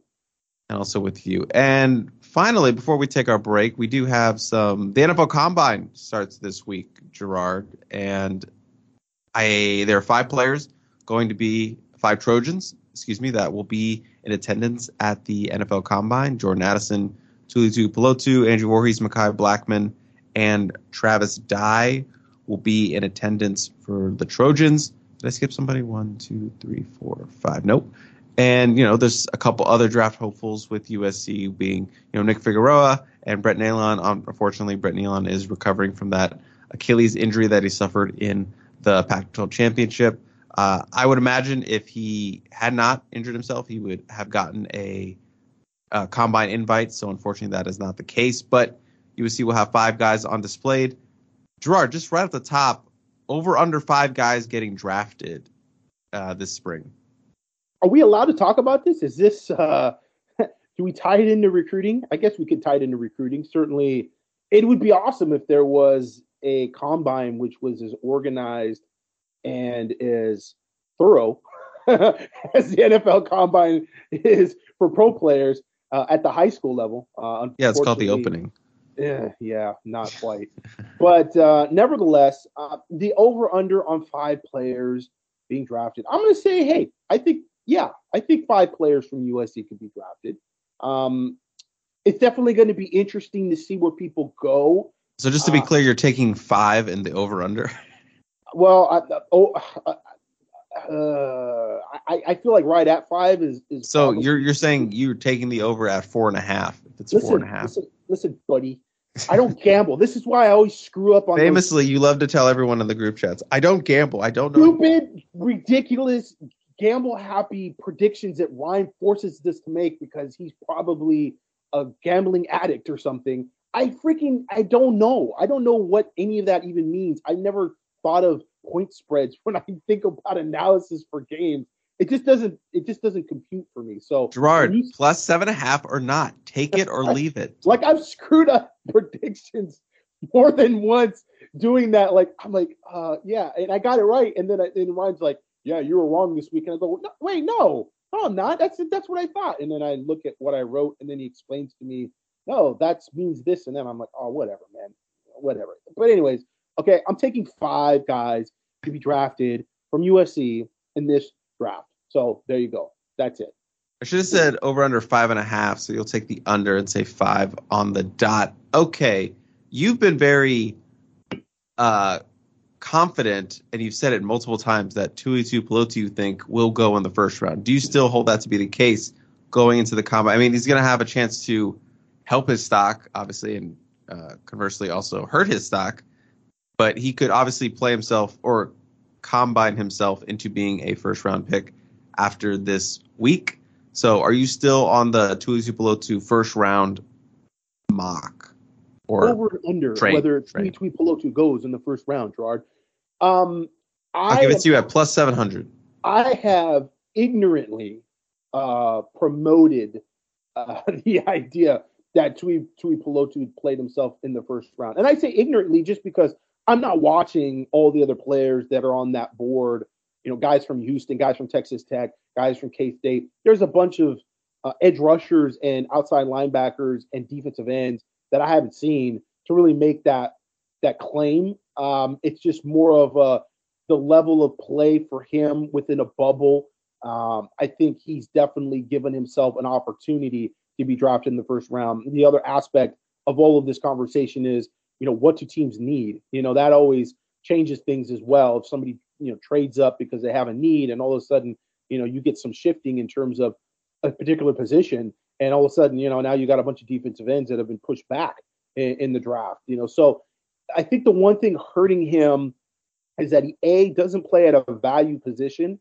Um, in in other words, he's probably more of a five technique, and I do think that while USC did him a service in using him around and showing his athleticism, and I think that very much helps him. And certainly the fact that he got 13, 13 and a half sacks last season very much helps him. So the development and what he was able to do statistically definitely put him on the map to potentially being a first round pick. I think he's probably more of a second round pick. Now that I look at the boards and I I listen to uh, Daniel Jeremiah, who's a good friend of the podcast and somebody that I trust with his evaluations and knows a hell of a lot more about the NFL landscape in terms of team needs than I do, and feels like he's going to end up being back more in the second round and in, in, probably mid to, to, to late even. Um, but I do think the one disservice that USC potentially did at the same time, showing his athleticism, was moving him around and not necessarily allowing him to own the position, which I think he has his highest ceiling at, and that's three technique.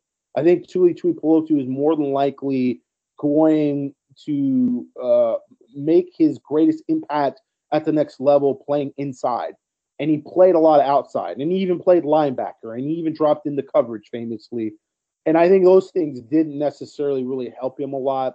Um, again, it, I think it helped him in some ways, but then it took away opportunities for him to make a greater impact uh, on the interior. And I think that is where NFL teams are probably struggling. There, there is such thing as versatility being somewhat of a negative, and, and in the NFL, I think they like to paint you and put you in a box in a category and say, he's this and he does this great. And that's what we need. When you're a guy that does a bunch of things well, but maybe haven't been able to showcase anything specifically that's great, sometimes teams t- they sort of shy away from that, and you know they're trying to probably figure out where Tuipulotu uh, lines up at the next level within their defenses because he played all over the field.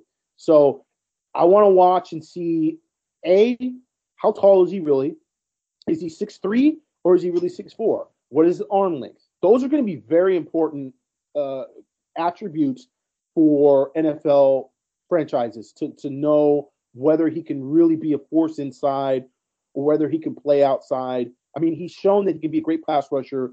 I think there's some some ticks down on him in terms of uh, him against the run on the outside and on the edge, and I agree with those. I've seen some uh, some criticism of his discipline, and I think this is really something that we've seen from USC for for quite a while. That's been an issue is run fits and the discipline in run fits and the different discipline that the edge players have in containment.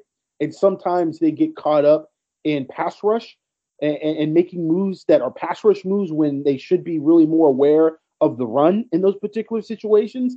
And, that's something that goes, you know, even pre this coaching staff. And I and I don't know what it is, but it's something we saw last year. And and it was a point that I made about Jamil Muhammad um, as opposed to some of these other players that were in the transfer portal and watching film.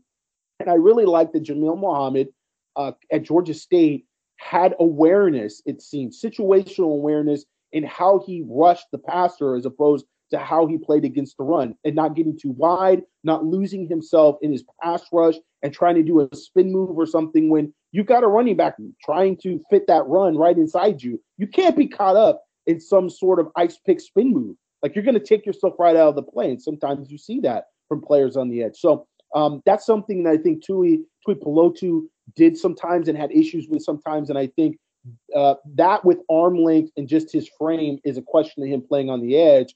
Uh, certainly, speed would be obviously, I think, a question as well in terms of closing speed. Um, so I think inside is really where he needs to be, but he didn't really get to showcase his talents there consistently because he didn't always line up there. Yeah, and I'm the, some of the things I'm curious to see with Tui Tuipulotu is how big he actually measures in.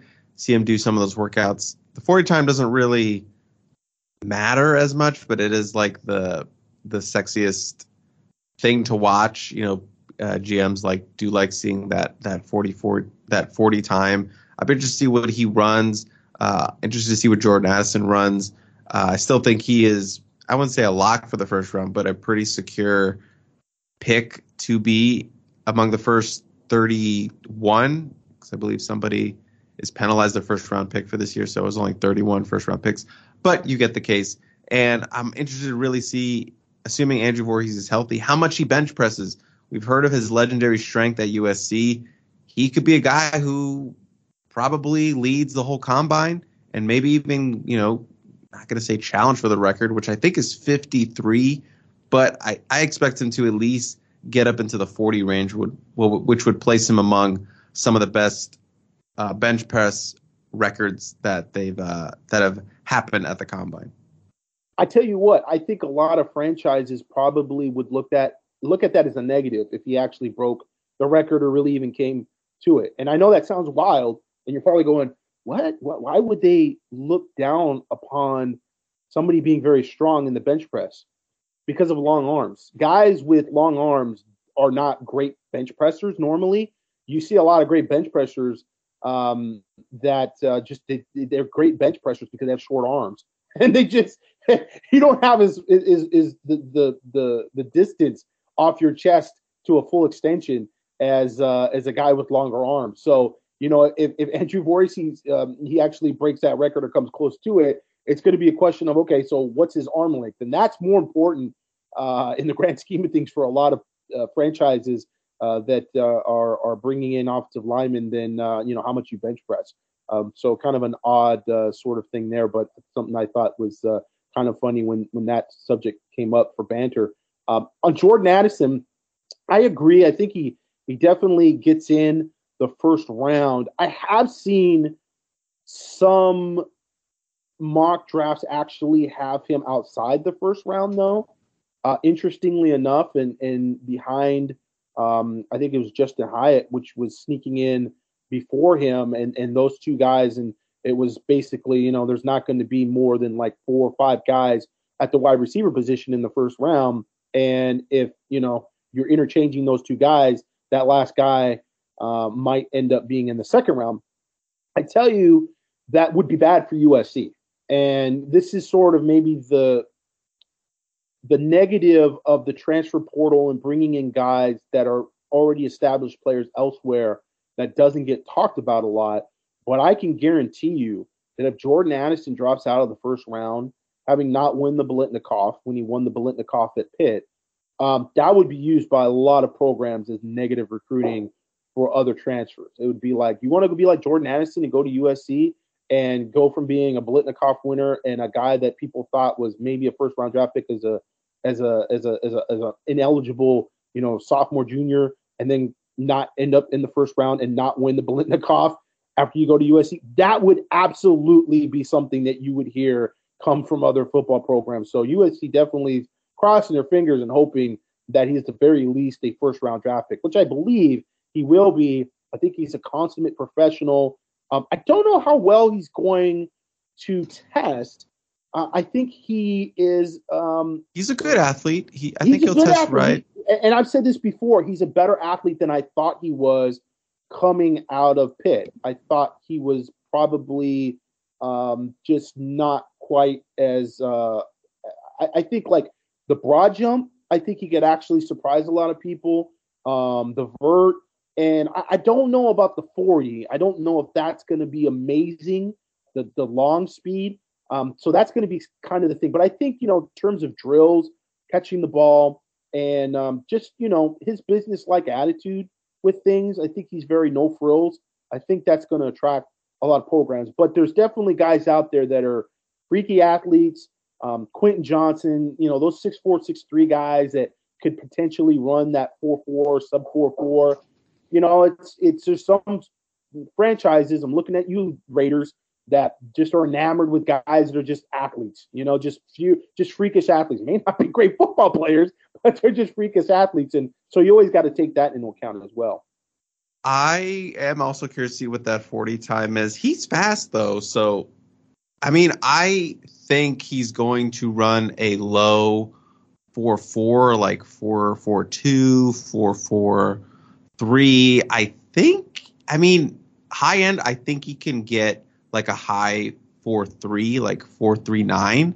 I think that's like the best case he he touches that 4 3 9. If he touches like a 4 3 in any regard, I think he's like locked down for a, uh, a first round pick. So he's fast, and I'm excited to see what he's going to run. I think people will be a little bit uh, uh, scared of his height. He's not the biggest guy. He's not gonna, you know, he's not checking in at like 220 or anything like that. But I, he's still very productive.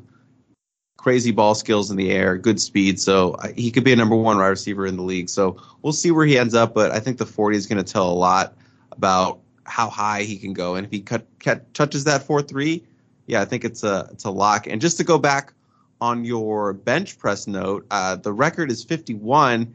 You might be onto something because the top three guys here didn't really have long careers in the NFL. Uh, Ernest Justin Ernest said it in 1991. Eastern Kentucky defensive tackle only played one season with the Saints on their practice squad. Stephen Paea out of Oregon State, 49, bounced around seven years in the league. And then Mike Kudla, Ohio State defensive lineman, 45 reps, bounced around for a couple years as well. The only like big name I'm looking at here is like Vita Vea, Washington defensive tackle, 41 reps. So, but I still think Andrew Voorhees can do 40, at least 40 reps. So we'll see. I think he gets drafted for sure. I think Mekhi Blackmon has has snuck mm-hmm. into the draft with his play. Um, I think the guy that could get drafted, and it's really going to come down like four or five, is if Nick Figueroa gets drafted. And I just I like Nick Figueroa. I think Nick Figueroa did not get to play consistently enough at USC. Um, he was moved around a bit, but he always seemed to flash. He always did seem to do some things on the football field and had uh, very underrated athleticism. And so potentially, I, am going to be wrong. I mean, looking at the list and knowing how this goes down for USC in years where they've just kind of been okay. uh, in the past uh, on the football field. You know, there's definitely uh, a cachet that goes along with winning football programs, and there's definitely a bit more confidence.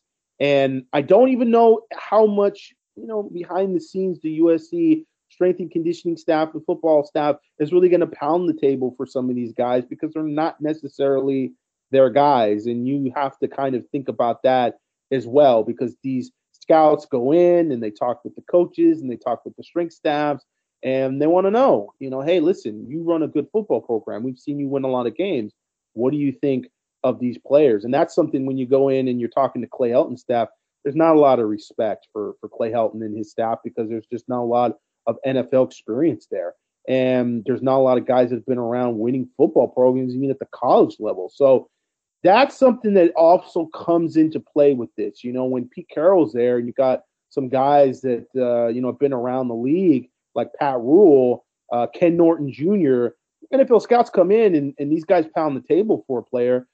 They're going to take a chance on them. You know, that's where you start to see guys go in the later rounds. You know, fifth round uh, type guys, sixth round type guys, and it's like, okay, you know, the USC snuck in there and they got you know eight guys drafted, ten guys drafted uh, it's because you know a lot of the later rounds. It's not all because they're all first round and second round picks. And with that, Gerard, Gerard, we're way over our mark where we usually take our break. We're already at an hour and 38, so definitely need to take a break right now. We'll come back, talk a little crystal ball stock market, run through a couple new offers, and then we'll get into some listener questions, including a voicemail. How's that sound? That sounds fantastic. All right, stay warm. We'll take a break.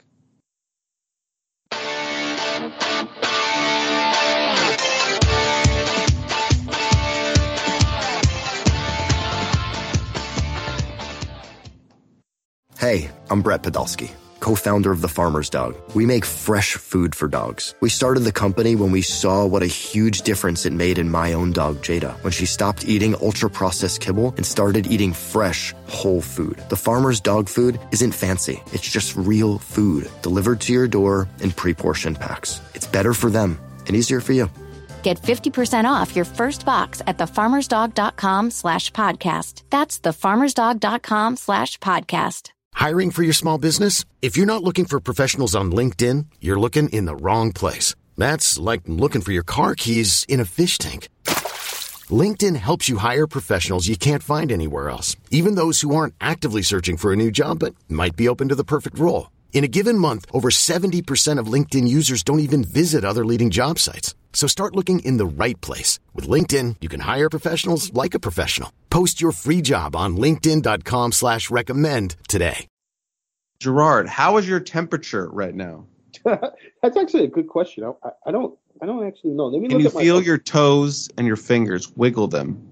I do feel them getting a little numb, and I put my hood oh, no. on just before we went to the break. Oh no! Um, it kind of sucks, so I can't hear you as well when I have like a hood on. But the temperature right now is it's still it's it's 45 degrees. We so, can't have you getting frostbite uh, no. just from this episode. maybe no like a maybe like an epic episode, but not like this episode. Can't can't be. It has to be a big time episode. But I don't know if you could hear in the background of me, but the wind was a whipping yeah, at, at yeah. certain points during uh, during the first half of our show. I didn't hear much from yours outside of that cookie tray falling. Uh, so yeah, I don't know what the wind's doing at your side, but the wind was uh, making some noise over here on my end in Redondo Beach. Yeah, the high is supposed to be 50 tomorrow, so it's warming up, Chris. It's warming up a little bit.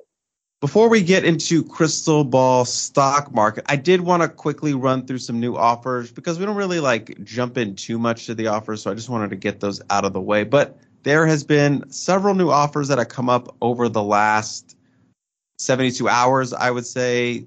There's been like three a day for the last couple days, and there are two older ones that we didn't get a chance to talk about because we took a, a, a break for uh, last week. But I'll just run through them right now, with starting with the 2024 guys. Uh, Bryant, Arkansas, 2024 defensive lineman.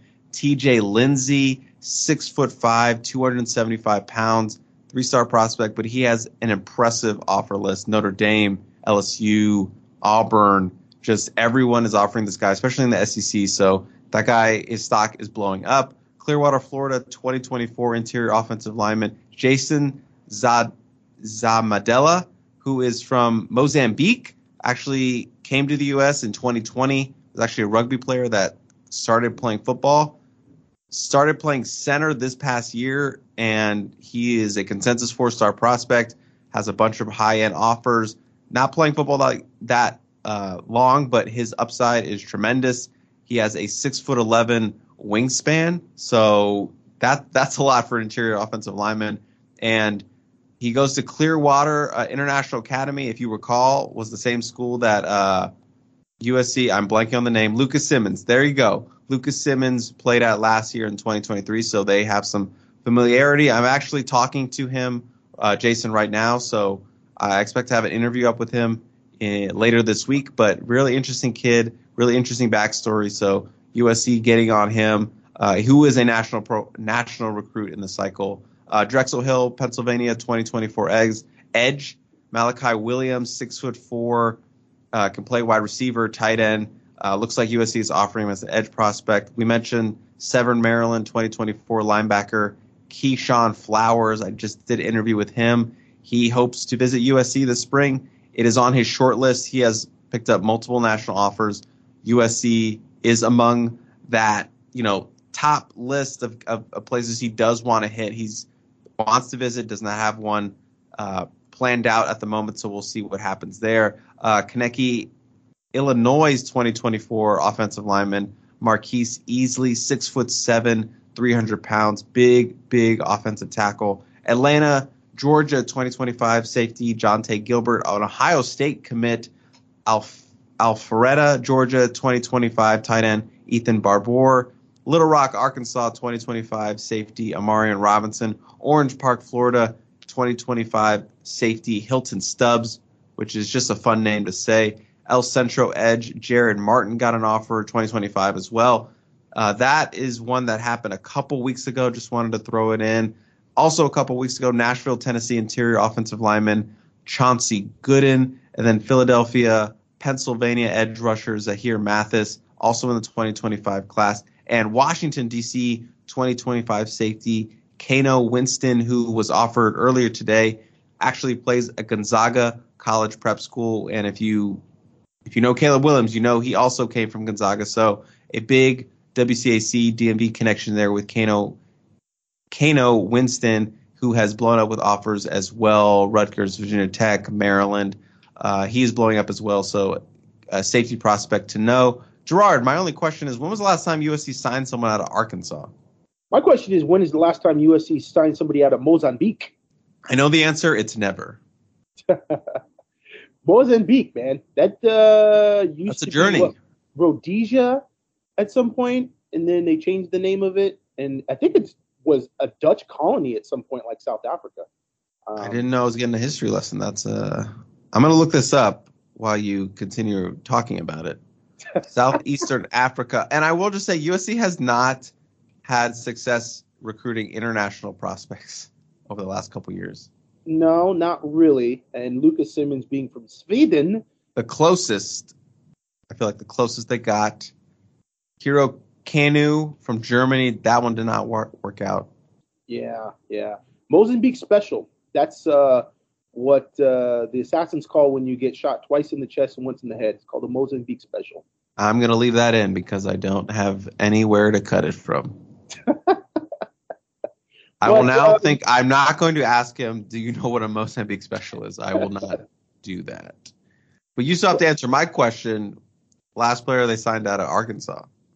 Eh, the last player they signed out of Arkansas, they did have a wide receiver.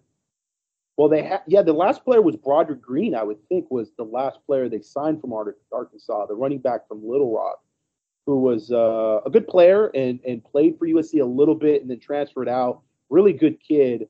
Um, was it Josh Adams? Oh, you're right. receiver that they had committed to USC uh, around that time, and he was um, recruiting Adams and Adams commit, and then and I, I, I think his first name was Josh. I, I can't remember off the top of my head, but ended up decommitting, and I think he ended up at Arkansas or what have you. But I, I'm going to say, yeah, Broderick Green, the running back, was the last player that they actually had committed and signed at USC. Well, there you go. I think you're right. 2007 class. Uh, yeah, you're you're right, Gerard.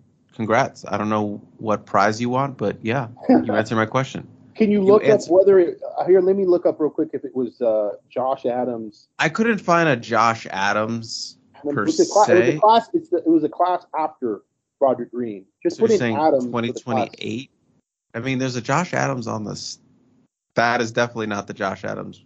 No, he Apparently, was the head head coach of the swim team is named Josh Adams, not Adams. No, Joe Adams. Joe Adams. Joe Adams. yeah. It's Joe Adams.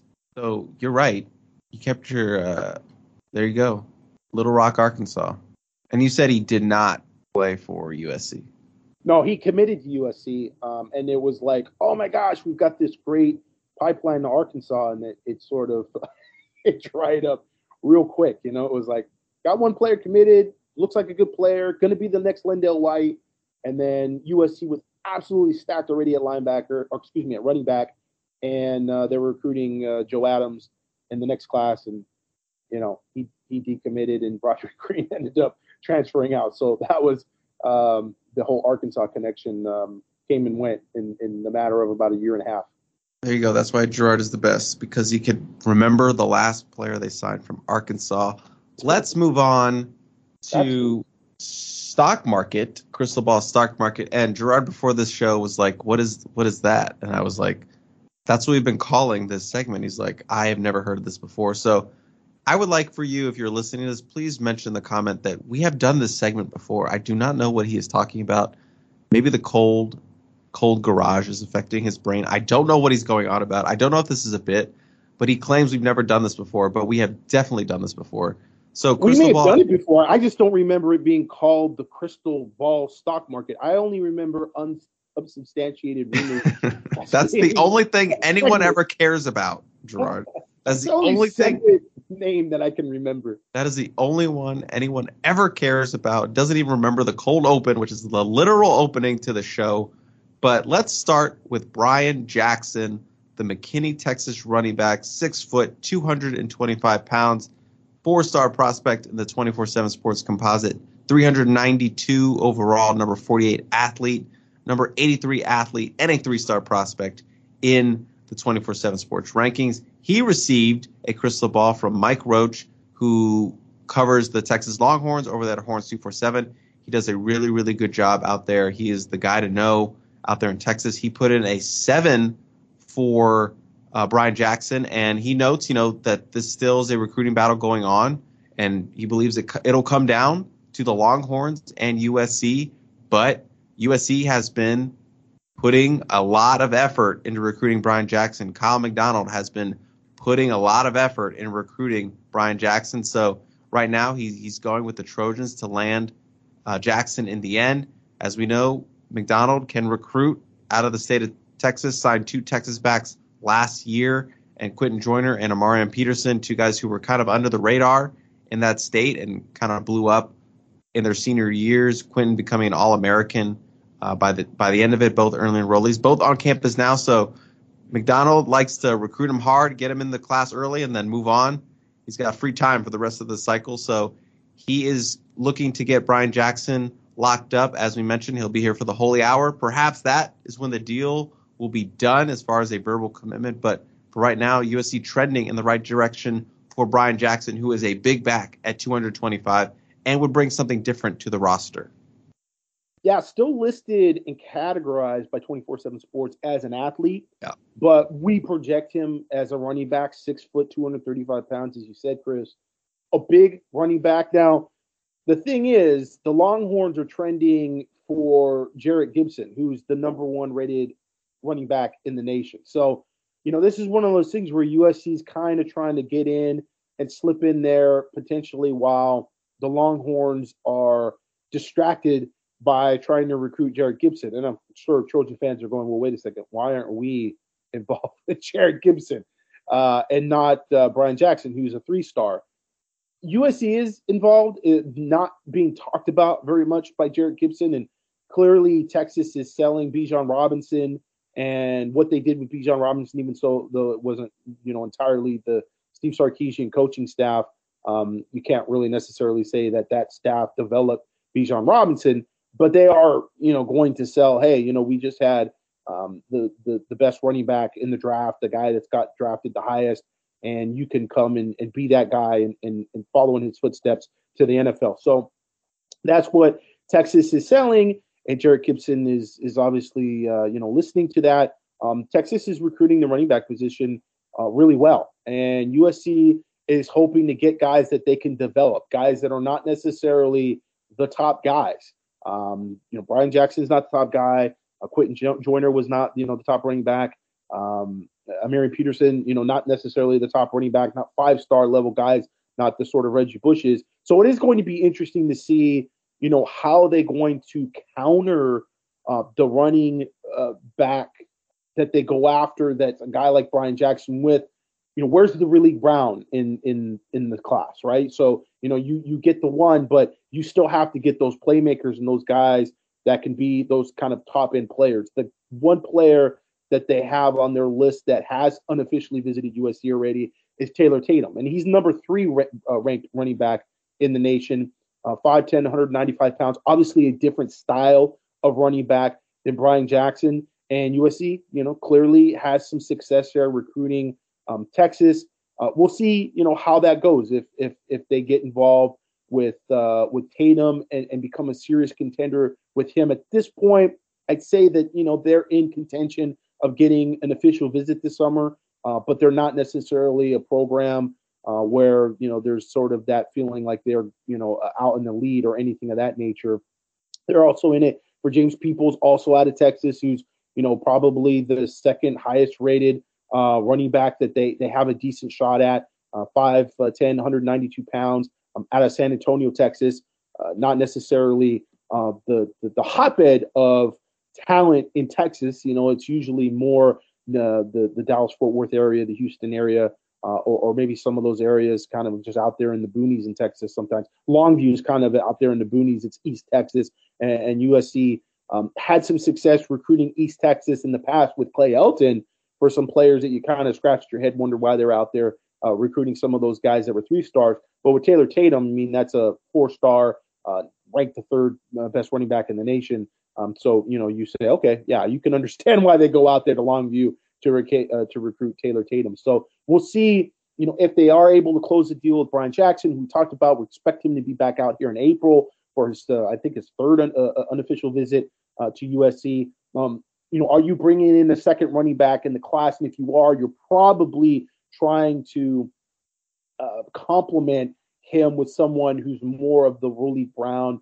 uh, a, a, player that's uh, you know going to be a more of an all-purpose back. Certainly, speed and quickness are going to be the attributes that you want to get out of that. With Quinten Joyner and A'Marion Peterson, those guys, while they're certainly not similar in terms of their body types and their frames, and they do run differently, they're both guys that are combo backs that have some good amount of power. They are definitely guys that can move the pile. And, you know, we talked about it with Jordan Davison. Some of these players eh, that they're looking at from the running back position, they're guys that that can can can break a tackle on a third and one. And sometimes that's what you got to have. And, you know, there was a period of time where USC was creating a bunch of really small running backs, and they were horrible on short down and distances. You know, third and two, they were throwing the ball every time. And, and I understand, you know, when you run an air raid, throwing the ball is just kind of sort of what you do, um, even in in down and distances where you would think that you would run the ball. But there were some times where they were just flat out bad at running the football, whether it be blocking. But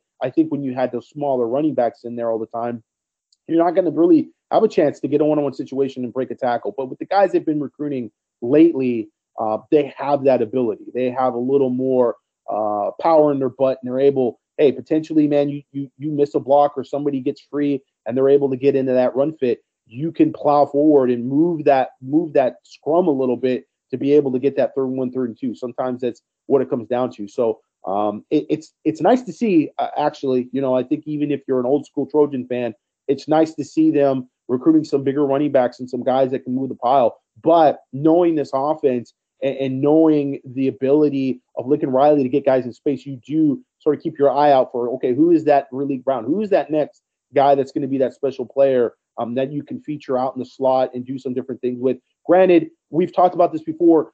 The receivers that USC recruited in the 2023 class with Makai Lemon and Zach and, and Zach Branch, don't sleep on those guys in the offensive backfield. You know, USC has used that as a wrinkle a bit in their offense, and it's worked pretty well. Whether it was Michael Jackson the third, whether it was Jordan Addison, um, you know, some of those receivers they've been able to use on end arounds and things of that nature.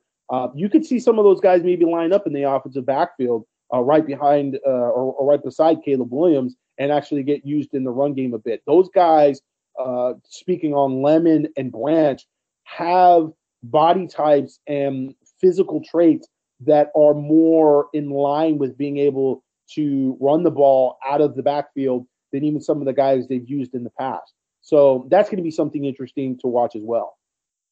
And moving on to someone we've talked about, I believe this is the fourth straight segment we've done on him on the show. That is Deuce Robinson has gotten a crystal ball back to the Trojans. Blair Angulo, this happened a couple weeks ago, but we weren't around to talk about it. He made a flip pick from Georgia back to the Trojans, if you remember.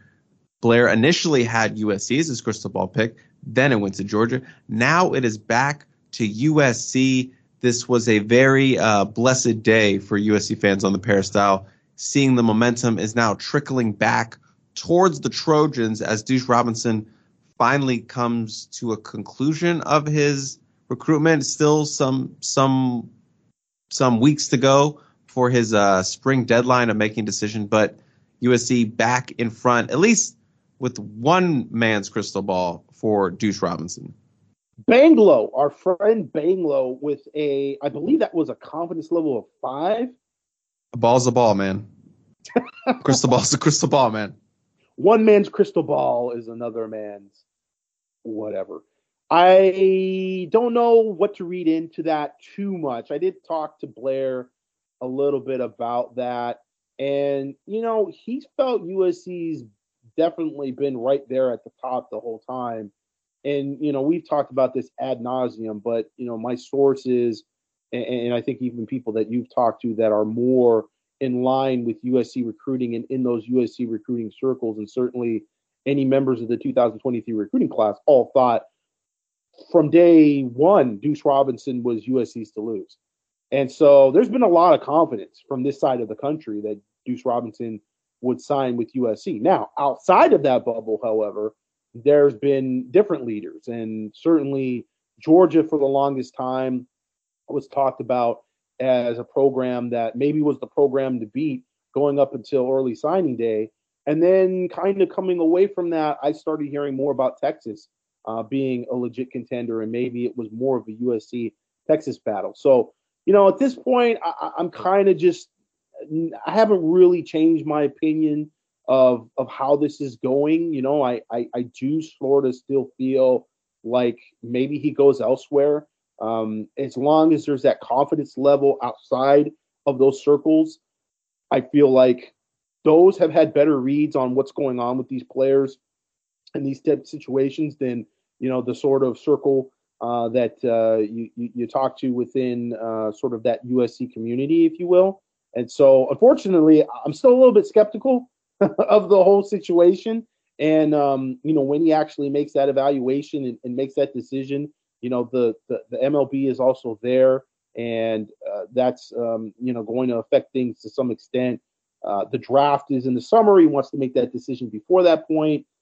I don't quite understand that. You know, I I, I kind of would figure that uh, he would maybe wait until the point where you know he had that a little more confidence maybe in terms of uh, what his his status would be. You know, we we still think that it's got to be at least a third round evaluation to get that guaranteed money to make it really difficult to want to go and play football in college. You know, once he goes MLB, then he's completely bought into that, right? He's got to commit to baseball full time until if you know that doesn't work out, and then it's like, okay, go back to college, do the Drew Henson thing, and go play football.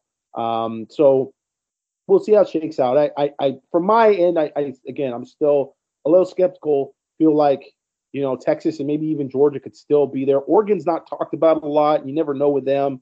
You know, they might swoop in with some deal uh, with Nike or something of that nature where NIL becomes a big deal.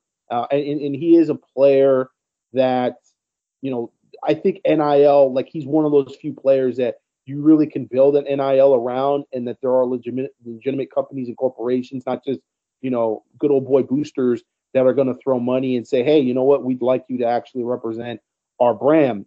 With Oregon, I think it's less so just because track tends to be more what they want to to build Nike around, and that was a big deal with uh, Nick Harper, and obviously a big deal with Roderick Pleasant. And, and baseball is, I don't think, a big a deal for them uh, from that standpoint. Uh, but nevertheless, uh, you know, that's also something that comes into play in, in the NIL versus you know what you get as a, as a minor league baseball player. It's definitely closed the gap a little bit for college football programs with players that have those type of ambitions because you know you, you're getting paid something now. You know, used to be you're not really going to be able to pay nothing anything, and um, you know the, the, the minor leagues would, would would give you some type of salary.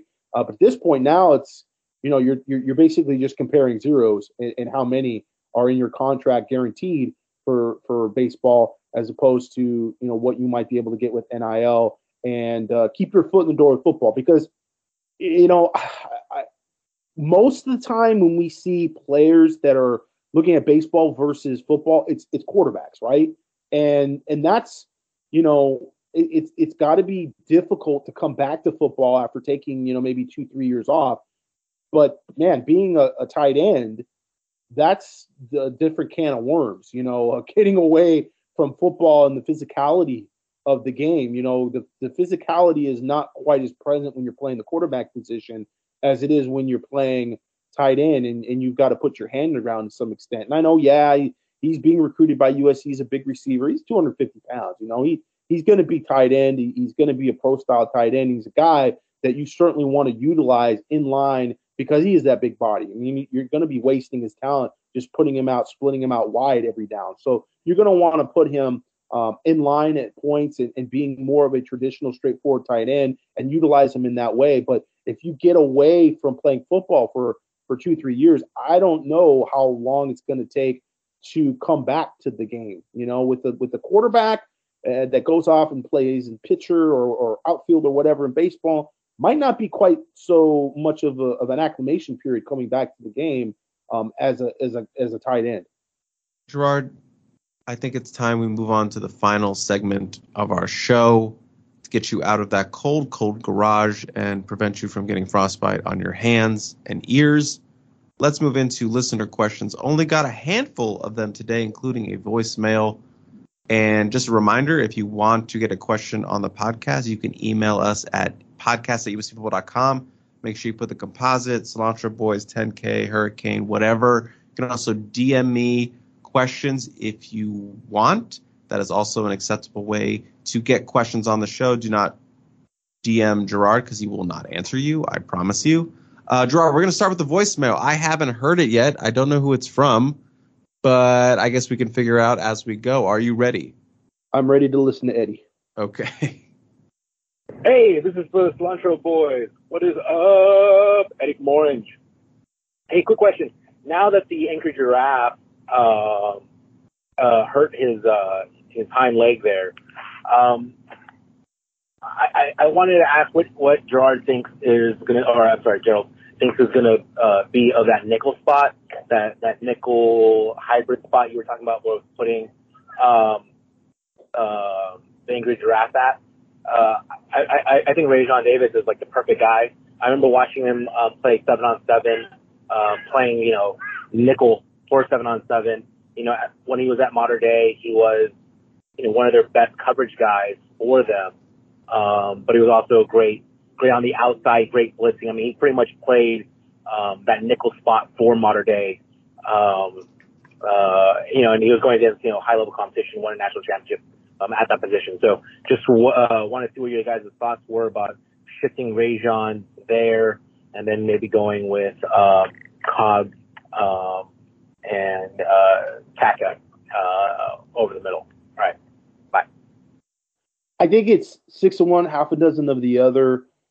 You're you're looking at him recovering and being able to be as mobile as he has been Um, you know, if you're playing Mike linebacker, will linebacker, or playing in a nickel, I, I don't necessarily think that uh, the injury is going to, you know, impede him from being able to play uh, that position. Because I mean, if it is, then it's probably going to impede him from playing all those positions. So, I mean, unless you're saying, hey, you know, I don't think he's going to be able to come back and be uh, the same athletic uh, Eric Gentry that he's been, then um, I think that that would still be an option, uh, an interesting option, maybe a bit of a, a, reach or a, a, gamble, you know, to put him out there, but just something that I, am trying to like kind of get the best players on the field. And if you've got Mason Cobb there and uh, you've got Tackett Curtis, you kind of want to play both those guys as well. And I think inside they make more sense than than Eric Gentry.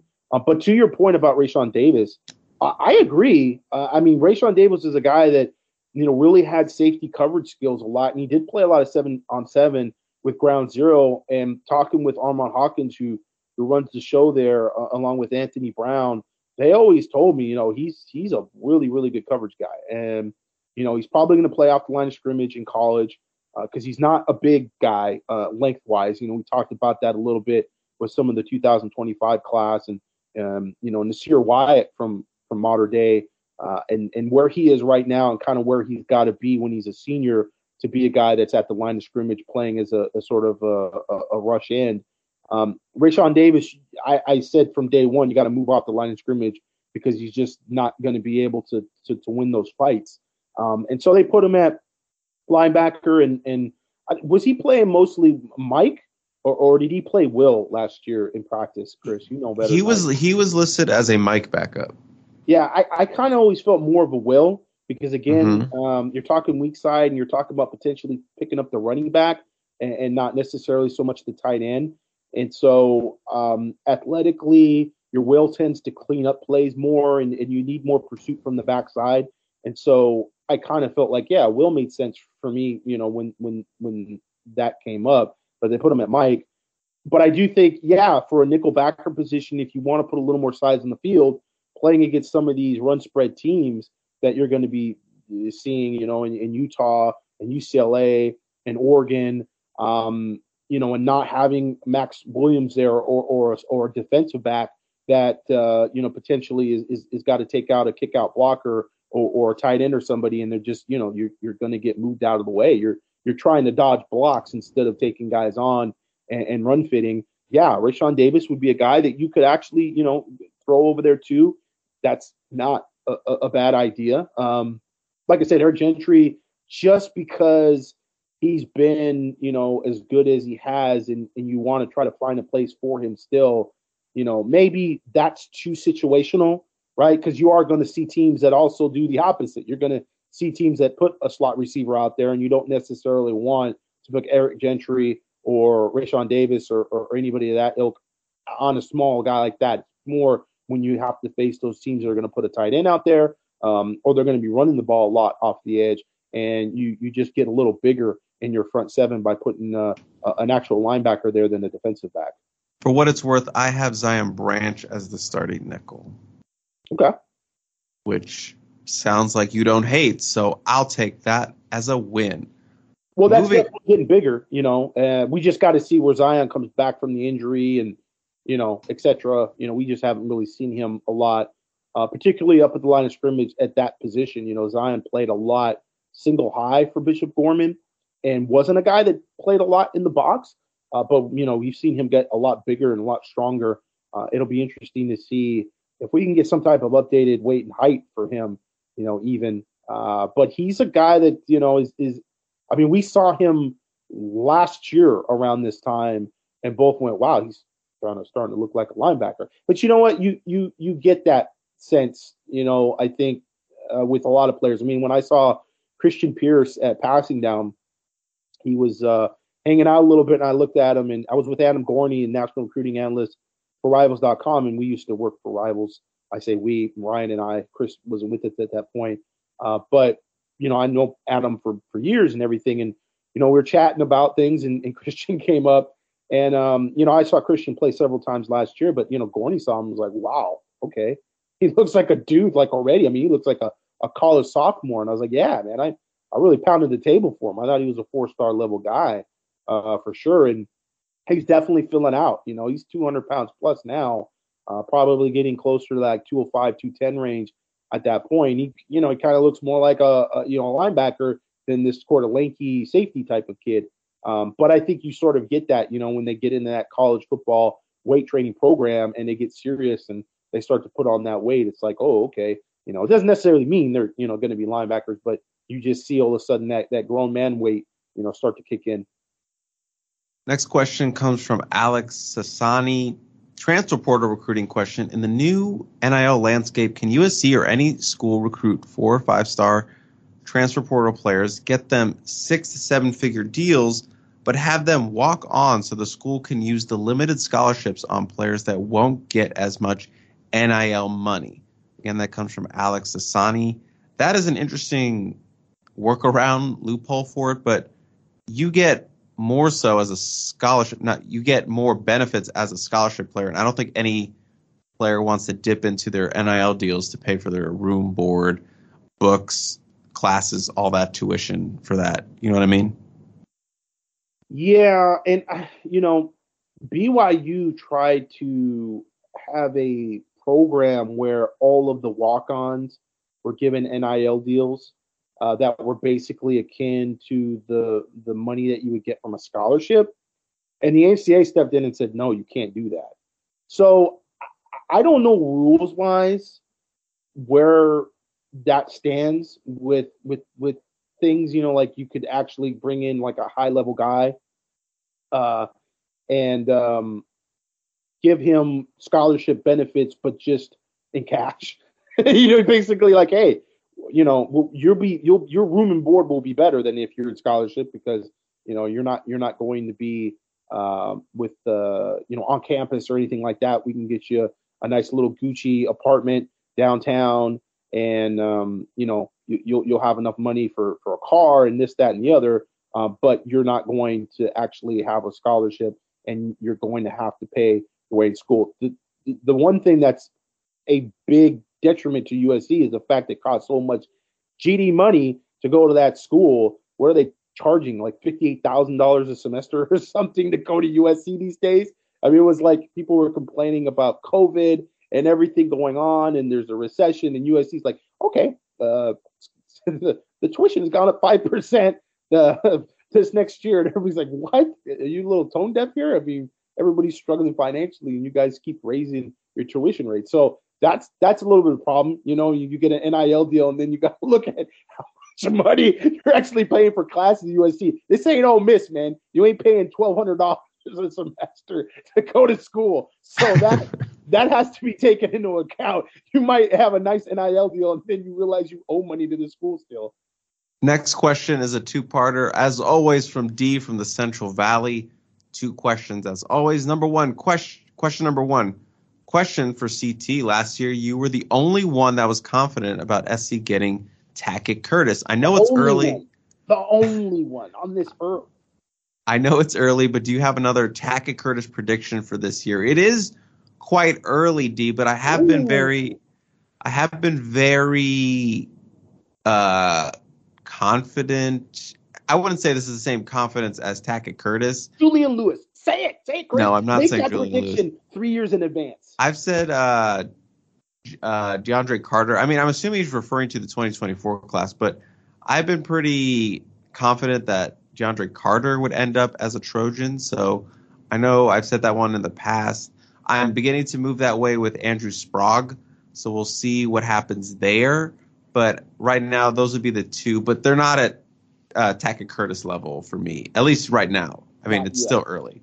And then question number two is there a running back offer out there that you guys feel that SC has a better than 50% shot of getting? I would assume that is outside of Brian Jackson, who we talked about. now we have to we have to we have to shelf Brian Jackson because we already talked about that. And well, that's the easy another answer. running back prospect that we feel good about. No, I think we go with Brian Jackson, right? Isn't that we just have to like now create? We don't even know. I mean, I assume USC is going to take two running backs again in this class, but we also mm-hmm. have to look at the scholarship uh, distribution um, list and, and you know where they are because they've got two freshmen right? Um, we're going to see what happens with Darwin Barlow. Um, you know, he technically would probably be moving out of the program, but um, you know, he's still on the roster, and he's a, I believe, what a junior would be a senior next season. Um, you have, uh, I believe he's a redshirt junior this year. Redshirt junior this year, right? So he, he would have uh, next year to be a senior, and um, and you bring in Marshawn Lloyd, uh, and and he probably one and done, you know. But we thought that about Austin Jones, and Austin Jones came back. So yeah, I mean it, it's it, it's possible. I don't know if I would go so far to say probable right now that they're going to take two running backs, but um, I mean to answer your question, yeah, man. Let's let's let's use the low hanging fruit that sits in front of us and say uh, Brian Jackson. And the final question comes from Scott in Lake Arrowhead. This is actually an interesting one. Question for both of you. Do you have any stories about any recruits that said that that said that something you wrote or said on a podcast affected their recruitment, either positive or negative, recruit or recruit's parents? And that's from Scott from Lake Arrowhead. Gerard, you've obviously been doing this longer. Did you say no? No, no. I actually, I actually have a story that I guess kind of is related to this. I put, I'm not going to name the recruit. I'm not going to name the cycle. I'm not even going to name the school, but I put in a crystal ball for a player. I don't know if Gerard remembers this, but I put in a crystal ball for a player to end up at a Pac 12 school. And I did this at night. And the next morning, I woke up to tweets from this player, like calling me out on Twitter because I guess they didn't understand what the concept of a crystal ball was. And they thought I was just putting that they were committed to this school mm. and they got mad about it that I was, you know, messing up the recruitment. Even though this player ended up going uh, committing to that school, I was right, but they made a public. Uh, uh, they basically called me out on social media. It was very, very weird, and it's been a running joke for some of my reporter friends uh, because they cover this player for for their respective uh, coverage. So it's always been a running joke for them considering that it's not a running joke between us, I now know that we're not friends. Well, you probably don't even remember the player. I think I do. I vaguely kind of sort of remember this, but you know, Twitter to me is like. Okay, whatever. can you say the the the letter of their the first letter of their name? Of, of first or last? Both. Uh, first first name. No, it's just the first name. Uh, wasn't C? It was not C. No, it wasn't C. Okay, all right. I'm thinking of. That's my name. No, I know, and that and the I was thinking it was Chris Steele for some reason. I no, it's not. Made a prediction about Chris Steele, and he posted something about not believing everything you hear or whatever, and took it the wrong way. But I guess not. I, I do. You're remember, probably, you're probably referring to the thing about his his commitment video being spoiled before. That was by someone who also shares my first name, but not me.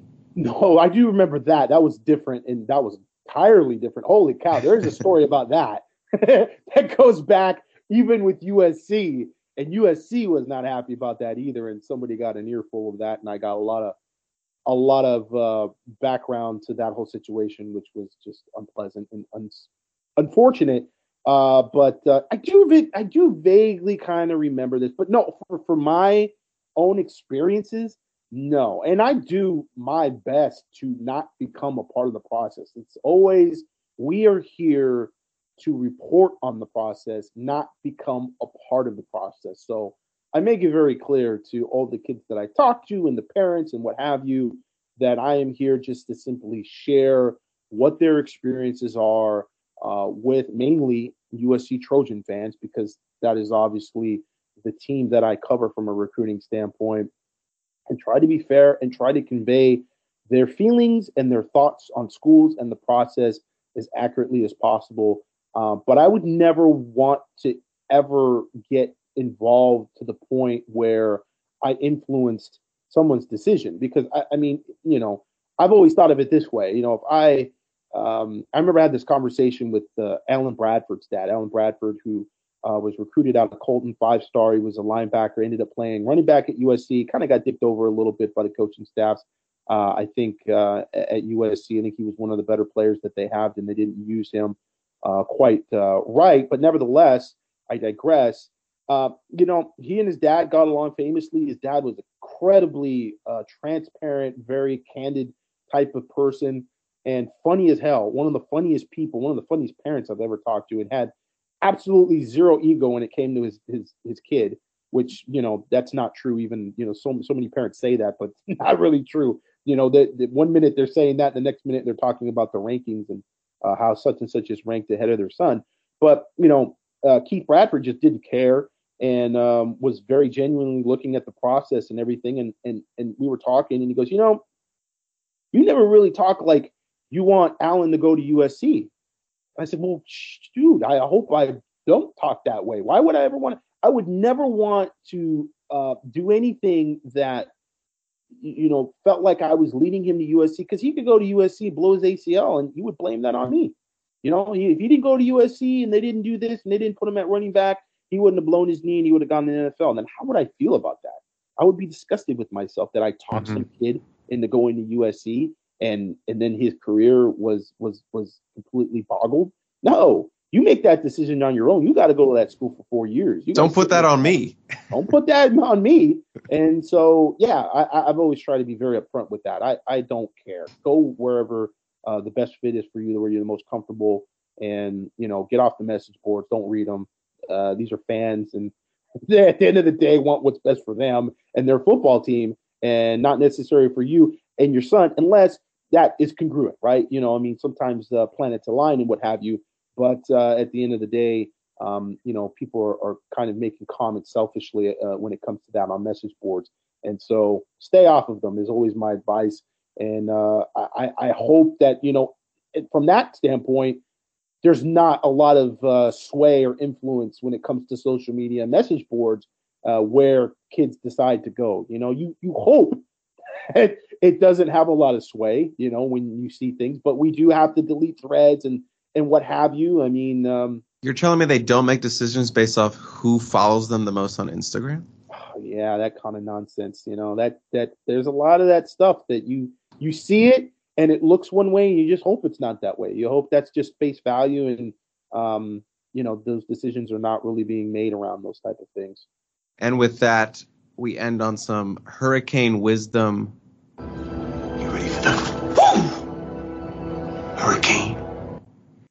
and that is going to wrap up our show gerard it's time for you to go inside get some hot coffee make some hot cocoa, whatever you desire. I don't know if there's hail in your neck of the woods.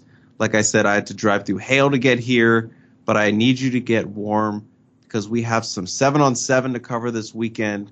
We have a war room to produce for tomorrow. Lots going on, and we will have a much more jam packed show in the coming weeks as USC's opens the doors for visitors to come on campus and seven on seven events and spring football yeah, it's going to be uh, an interesting spring. I'm going to see a lot of unofficial visits, and those visits are going to be those traction visits, and then it's going to be followed up with, um, you know, hopefully USC being able to close in on some players and us having a better idea of whether the 2024 class is going to be um, a foundational class, uh, you know, kind of what the 23 class was somewhat, but maybe not to the extent that we thought at this time last year.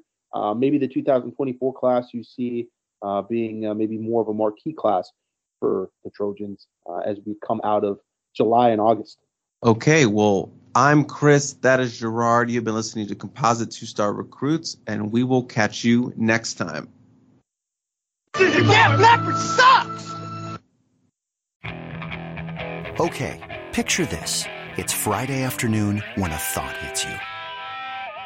I can waste another weekend doing the same old whatever, or I can conquer it. I can hop into my all-new Hyundai Santa Fe and hit the road. Any road. The steeper the better. Because my all-new Santa Fe is available with H-Track all-wheel drive so I can hit the trail without a worry in the world. Heck, with three rows and best-in-class rear cargo space, I can pack the whole family in with all our gear. We've got available dual wireless charging for our phones so we'll never lose touch with civilization and we won't lose touch with the primordial power of Mother Earth. So which is it? Waste the weekend or do something a little more epic? And conquer it in the all-new Hyundai Santa Fe. Visit HyundaiUSA.com or call 562-314-4603 for more details. Hyundai, there's joy in every journey.